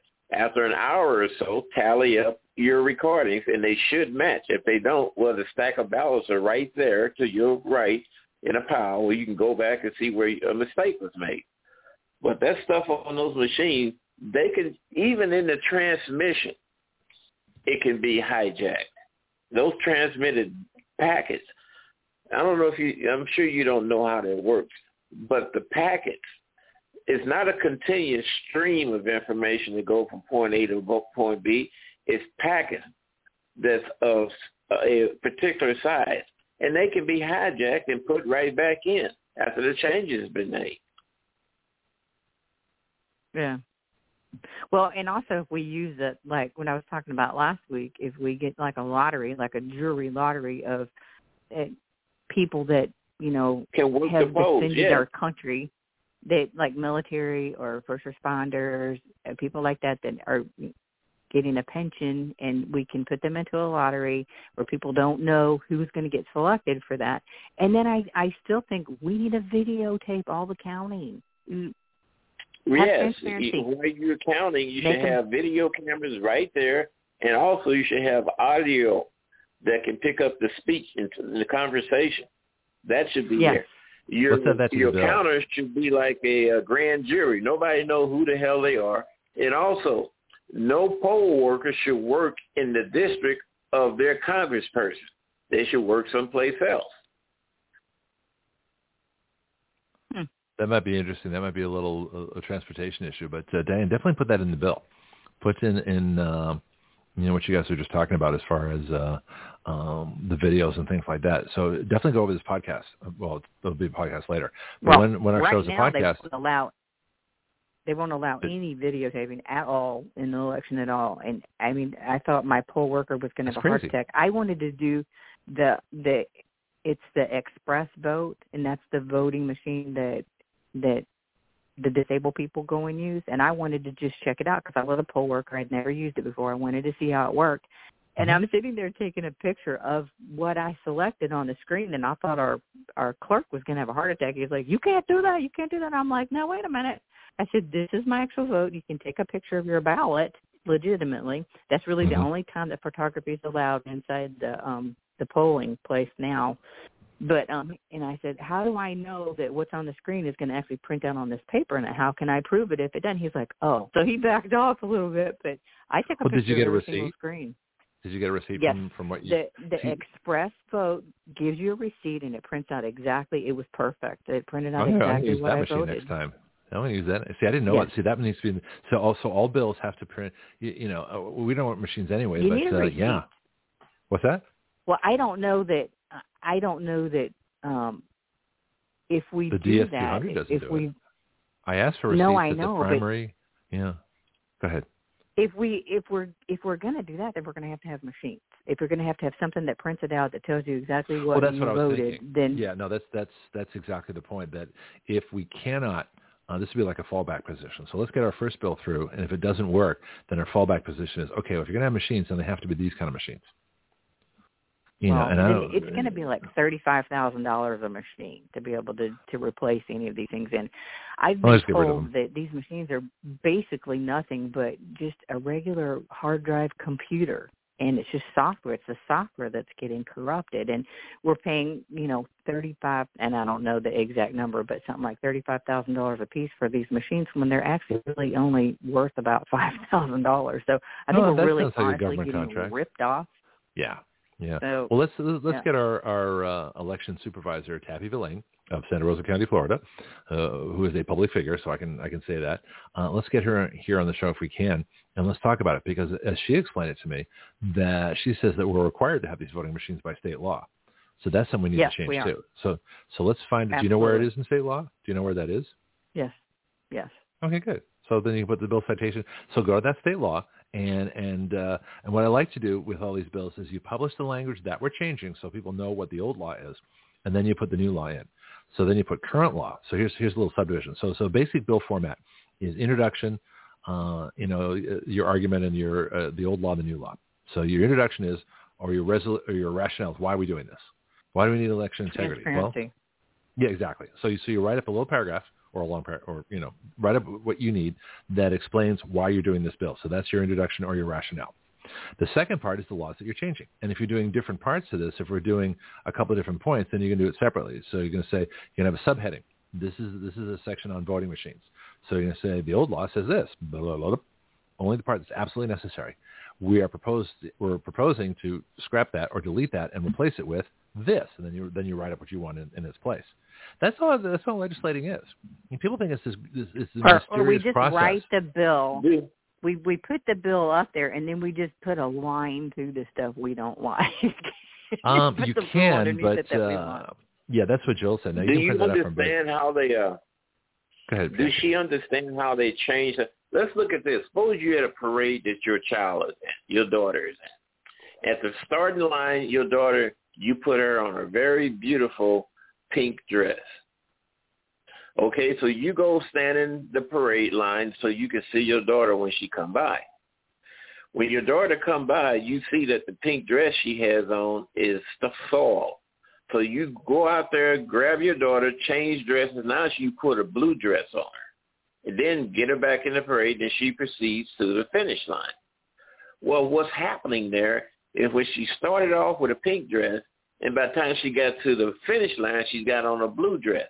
That's what's happening with these counts on these ballots. They start off one thing, and when they get to where they got to go, they have changed to something else. That's how they Yep. do it. And that's why, cause Yeah. unless the information is encrypted, it's just like your bank information when you bank mm-hmm. online.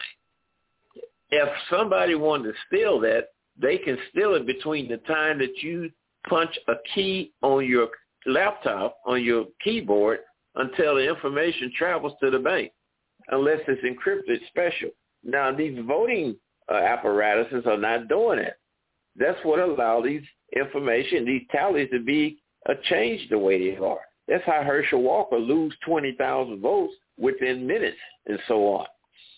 You can't, you, it's got to go back to manual counting until you get this stuff straightened out. And you know what I would also do if I was anybody is get a hold of some of these young people that know how to hack Mhm. and do a demonstration. Start off at I the video polling on that. place. It's already been done. I've seen a video Yeah, on start that. off at the polling Yeah. place Yep. and have somebody at the point where the information is received and tell them, hey, we're to start you off here. We're to send 10,000. Can you change it to 20,000 to where it's to be received? They can do it. And that there is a good demonstrator to show uh, unknowledgeable people exactly what's going on. That's what I sent in the in my paperwork to Rudman and to Broxson and to Andrade. The first I I couldn't run a video that night, but I sent them the link to to the two undergraduates from Michigan showing exactly how they flip the votes inside the ES&S machine, and that's what we have here, the ES&S. So I sent them that, and then I also sent them the um when you in Dallas, and I don't know if I talked about this last week, but where you come in and you check in, there was a, a woman that was videotaping her. Uh, we ours are called EViD machines. I think theirs were called poll books, but she was videota- videotaping her poll book, and she had 400 people that were voting that had voted that day, and it showed it on the computer on her machine, her poll book, and she was showing all four of the machines that checked in their voters for their center and the machine started the the count started jumping up like they had had a hundred voters in five minutes. And it, the counts were just jumping and jumping and jumping and she's discussing this and i've got this all on video. And um this was in dallas and so uh, i sent that video or i wrote that video into my paperwork for them to see that as well so it's like you can watch them flipping the votes in real time and adding votes to the system and I I think that also I talked about the Red Valley Road issue last time where they're they're mm-hmm. changing the addresses and they do the mail-in ballots and they can start adding those in too if they see the counts are too low. So, well, they add in people, um, then they take them off. They, they add them to the rolls, make them vote, have those votes count, then they take them off again so that you can't trace it. Well, what they're doing is actually is they're they're taking the addresses and mm-hmm. they're changing the address just slightly so enough to where it won't get to the people's home for two weeks and it's only they're only changing the uh the address for the SOE's office for the voter registration so you're still getting all your other mail you're just not getting anything from the SOE's office the so, secretary of, uh, just, of elections secretary right. of elections yes yeah. and so then they re- they request two mail-in ballots for those changed addresses. So as soon as those mail-in ballots arrive undeliverable back to the post office, then they flip the address back to the right address.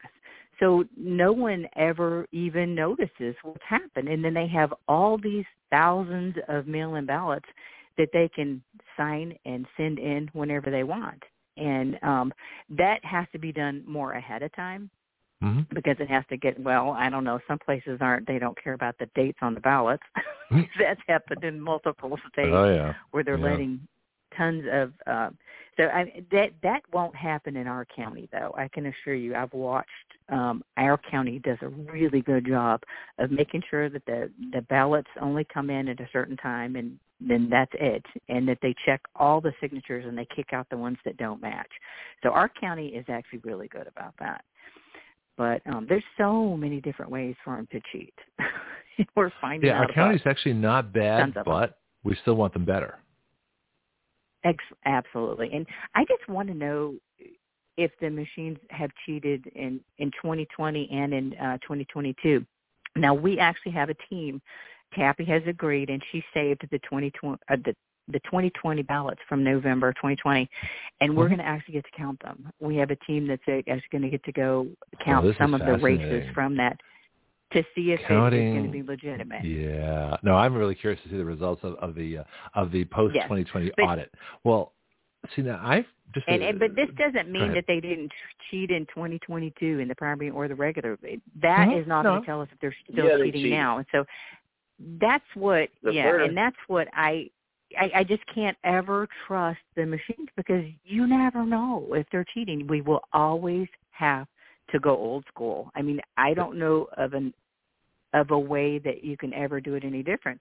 The people that those two um the guys from U uh, University of Michigan and they were talking about how you could scan the ballots. They can change it the vote, flip the votes before it's even scanned so you they can cheat that way as well. That's a very fascinating um, video mm-hmm. if you guys want to watch it. You know another well, this, thing too. Go ahead, Bianchi. You, you got to ask who's doing this. It's not the candidate. It's not necessarily no. the local polling place. It's the political party that has came in cahoots with somebody, and that's where all this begins. The vendor has to be able. The, the vendor's the one that's got the key to be able to make the software changes on that. But I don't right, know who it vendor, is. The vendors working Somebody. for the political party. The political party is the only one that's got the type of money that somebody would charge to do this. I mean, crooks don't do things for nothing. So Yeah. it's the But- political party that's talking to so somebody comes to the political party and say, "Look, in a in a in a Starbucks cafe, we can help you win this election, but it's going to cost you this." And that's how it begins. It's not the candidate. Yeah. Candidate is dumb as a rock in all cases. It's the political party. Well, I think it's even more than that because I think it's both of our political parties at this point. Um, Well, now there's something that- else. I then. think uh, this is the point I want to make: is that shall we write a bill that eliminates membership in a political party while you're serving in a, in the state legislature? I think that's seriously worth looking into. yeah. Um, Not not I was today, but thinking about that too. About Yeah. how I know that's a whole other rabbit hole. oh yeah, that would big one. No, I- no, I that's just that's worry a that that's a warthog hole. That's that's a get- much bigger, you know. Well, you yeah. get so many write-in voters if you don't declare a party and you don't Mhm. have a primary. You just have would have so many people put in their names that it would dilute it so no, much you can still that do petition drives. very. No, you can still do petition Do drives. what? what it'll do is it'll allow a Green Party or a Libertarian or a Constitution or a Christian Party or, or any party or a Tea Party, it would give them much more access to the ballot. See, right now, the whole purpose of two parties is to exclude everybody else because they have the money. They control the ball- ballots. What law is it that you only have Republicans and Democrats on ballots? That's absurd. You know, what, or debates. It's always the Republicans and the Democrats. And oh yeah, maybe we'll, we'll throw in the the alternative parties. No, no, I don't think you should be able to run from a party. Now, should parties exist? Absolutely. They can raise and spend all the money they want on behalf of candidates, but you should not be able to be to belong to a party. And of course, that would also go for the majorities in the in the state legislatures and in Congress for committees. Everybody should have to be voted on individually to run those committees. And you'd have former Democrats and former Republicans and maybe some Greens and Libertarians and et cetera, et cetera. But you wouldn't have one party controlling Congress. It would be they'd actually be individually represented again, which is the way it's supposed to be. Parties are actually a, a tyranny. And so I want to remove party membership while you're in office. But before you're in office, sure. The minute you declare as a candidate, you're going to give up that thing. Now, obviously, that we're going to know who was who for a while, but eventually. But as long as you can't count that in terms of committee chairs, yeah, they might build coalitions within, but there's there's no loyalty once they're in office to a party. No reason to. Should be interesting. We got to talk Yeah. further about that. Should be Yeah. that way. I don't know. Well, and we can do it. Hey, listen, we can that, write but- any. Okay, Yeah. so we we can write any bill that we want. So the last thing you ever want to concern yourself with is: is it going to pass? Is this possible? Yeah. Is this something that the government's going to go for? That's irrelevant to us. Okay, that does not matter Oh yeah. because because I want to know what we want. Then we'll worry about you know who's against us. But if you want to write a bill that says that nobody can belong to a political party during the time that they're running for office and serving in office, I don't care who's for it or against it at this point. I want to write that bill. That's a good bill. Then we'll worry about it. Yeah. You know, don't don't don't, don't Yeah. declare uh, don't don't surrender until the the battle's at least been fought. you know, you know, and this is the biggest problem with the Geldings, the Gelding old party. The, they surrender immediately. Now, I still oh, here's a prediction for you. We, we should go in a couple of minutes, but I, I made a prediction that uh, between now and January 1st, the Democrats are going to sneakily, when nobody's looking, overturn just enough House seats so they'll be the majority party by New Year's Day. What do you think? You know, that wouldn't surprise me in one, not one bit. Yeah. Mm-hmm. See, or they're so convinced that McCarthy's one of them, part of the deep state, that they don't have to worry about it, like Paul Ryan. So either way, they win. The deep state wins. The, you know, it's like heads I win, tails you lose. They've got the fix in. So, so that, that, let's- let me ask you both this question. So in, in, in our closing minutes, well, actually we're overtime right now. In our in our overtime minutes, do you think the Republicans are going to have the House overturned illegally, like they did in 2018, or are they going to, or the Democrats not going to worry about it because Kevin McCarthy is a deep state member anyway? Diane? I have no Mhm. idea. Oh, come on, make I worry that we got a lame duck. We got a lame duck presidency right now, and I Mhm. worry that You mean insurrection. they're going to just start. We've got a lame duck They're going to start doing some really wild stuff. I Yeah. I do worry about that, but I know that bill that's up at the Supreme Court right now. um, the guys from Utah. Um, On what? what they are the trying. It is actually it would remove a whole lot of our legislators and Biden, and it was about the election for 2020 and the insurrection, and that they illegally didn't allow for um, the election fraud to be seen, and that's at the Supreme Court now, waiting to be seen. And um, a lot of channels that I've been listening to, they're hopefully that they will come to a decision on that soon, and it would help remove a whole lot of the swamp. Mm-hmm. So um, let's hope. lots of prayers for that one to pass. Yeah, let's see. Well, so, so send me uh, send me an article on that so I can research it and I'll present I'll present that myself. I love doing Supreme Court stuff. Bianchi, go ahead. Courts can't overthrow no election. that has to be done with the state legislature. That's why come the uh, suits from Texas early on in 2020. Uh, uh, they nobody want to hear it. They don't want to get involved in that. That has to go back to the state level. That's what people have been claiming that the 14th Amendment was not ratified because there wasn't enough people in uh, in, in attendance at the time. And of course, it said, well, the Congress itself, the legislative body, has to deal with that. And which is easy to do. Is I like it that way. The states can look at this on their own. They're the one that control the electors. You don't need the Supreme Court unless people just feel happy with the nine justices, uh, you know, making it feel like they're welcome. You know, there's some articles that's talking about how hackers, these articles are even on CNN, how hackers are stating, hey, yeah, you know, your voting tallies can be compromised from the point of inception to the point of destination. Nobody pays no attention to it. As CNN is printed, you know it's got to be something to it. well, that's why we need to get the commission. hey, listen, let, us hold it for today. Let's uh, let's pick this up uh, uh, next time. But uh, yeah, oh, wow, two two reports down. Isn't this fun, Diane? You having a good time yet? Yeah, I am enjoying it. Yeah, okay, good. absolutely. Wonderful. All right.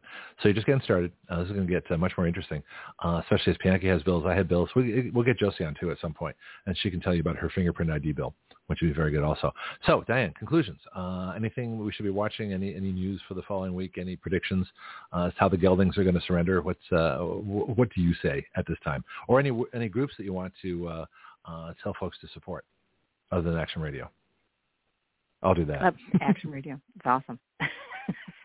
no, I just I if you if anyone gets any information on any hacking or cheating or you know send it to us send it to action radio print it on so we can have you know the more ammunition that we have that we want to be able to take it and change our legislation so please help if, okay. reach out um, if you'd like I, to join in and and help us i have an idea I just thought of. Mm-hmm. Would uh, would you help if I started uh, yet another group? This would be I think 21 or 22, uh, an election integrity group that people can specifically post stories directly related to in- election integrity. That way, we wouldn't have to go through my email. It'd be right there, and you can communicate directly with people and get more information. Sound That'd good? be awesome. I'll do it. Yeah. That was easy. Action Radio taking action yet again. so uh, that's what we do. That's what we do here. I, I gotta get used to yeah, I, I, I have to start actually putting our, our groups ahead of time that, that can support us. So so uh, givesendgo.com slash action radio uh, will work, and also uh, paypal.com slash paypal me slash action radio. So anything of these groups slash action radio, uh, you'll be able to contribute and help our efforts here to build a bigger legislature, a bigger marketing campaign, and uh, keep the lights on. you know, all that kind of stuff, as they say. Um, so, uh, Diane, okay for this week? Should we do it next week? Um, any other yes, uh, conclusions absolutely. or things to watch? Wait, what is next week? We're rolling know. into Christmas pretty quick, huh? Well, so let me look at my calendar. 16th, Next Thursday the is the 14th. It's 14th. Yeah. Probably yeah, not going to do it. Yeah, you can do the 14th, can't you? We have a hot date. I'm just teasing you. It's the 15th, dear. Oh, right. You're right. It is. It's the 15th. Okay, I stand corrected. You got your 2023 calendar up. Uh, I could. Yeah, no, I can actually, do the 2022. I just read it wrong. I, I thought for some reason you, this was Wednesday, but don't ask me why I thought that. Okay, so Thursday the 15th. It's been a long week, huh? It, well, it's been. Well, you know what? Seriously though, this is I call it the adrenaline dump. When I when I prepare for an interview like David Stockman, okay, I'm, I'm this starts days ahead of time, and I have to, you know, I'll put a bunch of stuff on, I'll take a bunch of stuff off. No, I can't talk about that. Yes, I can talk about this. Uh, and then, of course, the actual interview, I want to make sure I do a good job. And I, I think today yeah. went pretty well. Um, but there's such yeah, a, uh, a an adrenaline drop after an interview like that that I'm basically on fumes at this point. so I'm not able to say anything. Need some coffee. Yeah, I can do yeah, the 15th and I can do the 22nd. I'm not sure I'll be available for the 29th though. Yeah, so that'll I, be I don't Christmas. expect much to happen between Christmas and New Year's. I might just take that week yeah. off. You never know. Yeah, crazy things have happened. Oh, I'll just write a bunch of bills. And go, hey, look what I did. hey, teacher, look what yeah, I did. Yeah, we'll get them in before the first. Yeah, that, well, let great. me know about that too. That's that's the most important thing right now is get a hold of Joel Rudman and get the calendar, and that'll go for the other representatives too. And some of them, eh, like Andrade, may already have his six, but Broxson can put as many. He's the state senator. He can put in as many bills as he wants, so he's not limited by that. Was yeah, he amenable? I, I'm not. I'm not. Um, uh, I I don't see Yeah. us getting any help from him. I really don't. Okay. Uh, you know who might actually help is Jayer Williamson. I could reach Jayer out to him okay. and see if he Um, would like. I don't know if he'd be amenable to help or not. Um, okay. but he might Michelle be Salzman. a, a possibility. How about Michelle Salzman don't over in, in Escambia? Okay, I know her pretty well. Um, and here's one thing too: if you do you have contacts in Matt Gaetz' office because we need him back on the show. Mm, no, but Okay. he might Well- help. I don't know. I do. Yeah, I I well, I I know some people that know him. Oh, Um, good. Well, it's, I, I know him directly, but he doesn't come on my show. you know, he's doing other stuff, so we got to get him back on here. Uh, he used to be on the show. I mean, uh, how can we give him all these great ideas if he's not here talking to us? You know, I'm not doing this for Yeah. ratings, folks. I'm doing this because it's the best way to get our work done. That's what this is all about. But uh, I'd love to have, well, maybe not Doug, but I'd love to have uh, uh, certainly Joel on the show. Uh, Alex Andrade has never been on the show. He's welcome. Uh, if you can get Broxson, that'd be great. Uh, and get Jayer Williamson. He's my representative. I don't know why he's. I've asked him enough times. You know, let's let's uh, let's make uh, regular visitors of these people so they can start talking to us. That'd be good. Well, and now that he's not a representative, he might be able to talk more freely too. oh, that's for sure. But Why do you he- think I never run for office? Do you think I could say what I say if I was in office? No, hell no. No, no. I'd have no freedom. Yeah. So the reason I, I have never, I'm never going to run for office. I do not aspire to be in office because I couldn't, I couldn't do any of the legislate. Legisla- legislators don't legislate. You know, Action Radio hosts do. I should Yeah. make that a bumper sticker. and lobbyists. Lobbyists. Well, you're a lobbyist now. You're a citizen legislator. What do you think? You're actually working on your first bill. Woohoo! Yeah. Let's give you a go. Hopefully, you can get something passed. Yeah, let's, let's make the big announcement. And now, our latest citizen legislator, Diane Warner.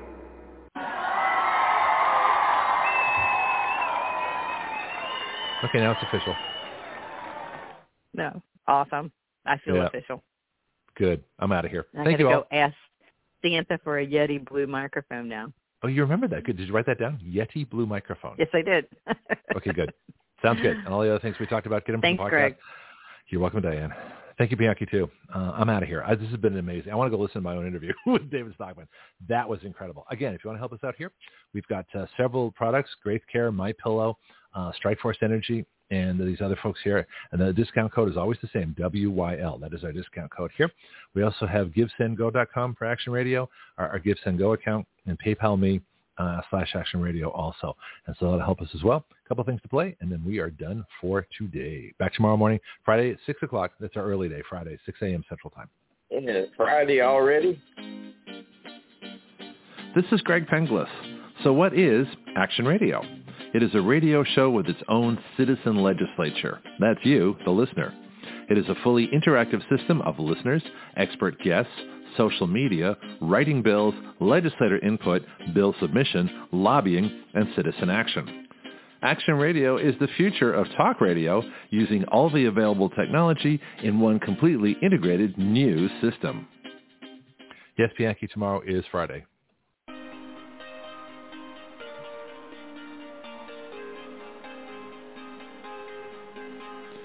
You are listening to Action Radio Online with Greg Penglis. The webpage for all Action Radio shows and podcasts is blogtalkradio.com slash citizen action. Please share our show with all your friends and family, both nationally and internationally. The guiding principle of Action Radio is this. We the people give our consent to be governed through writing the laws by which we are governed.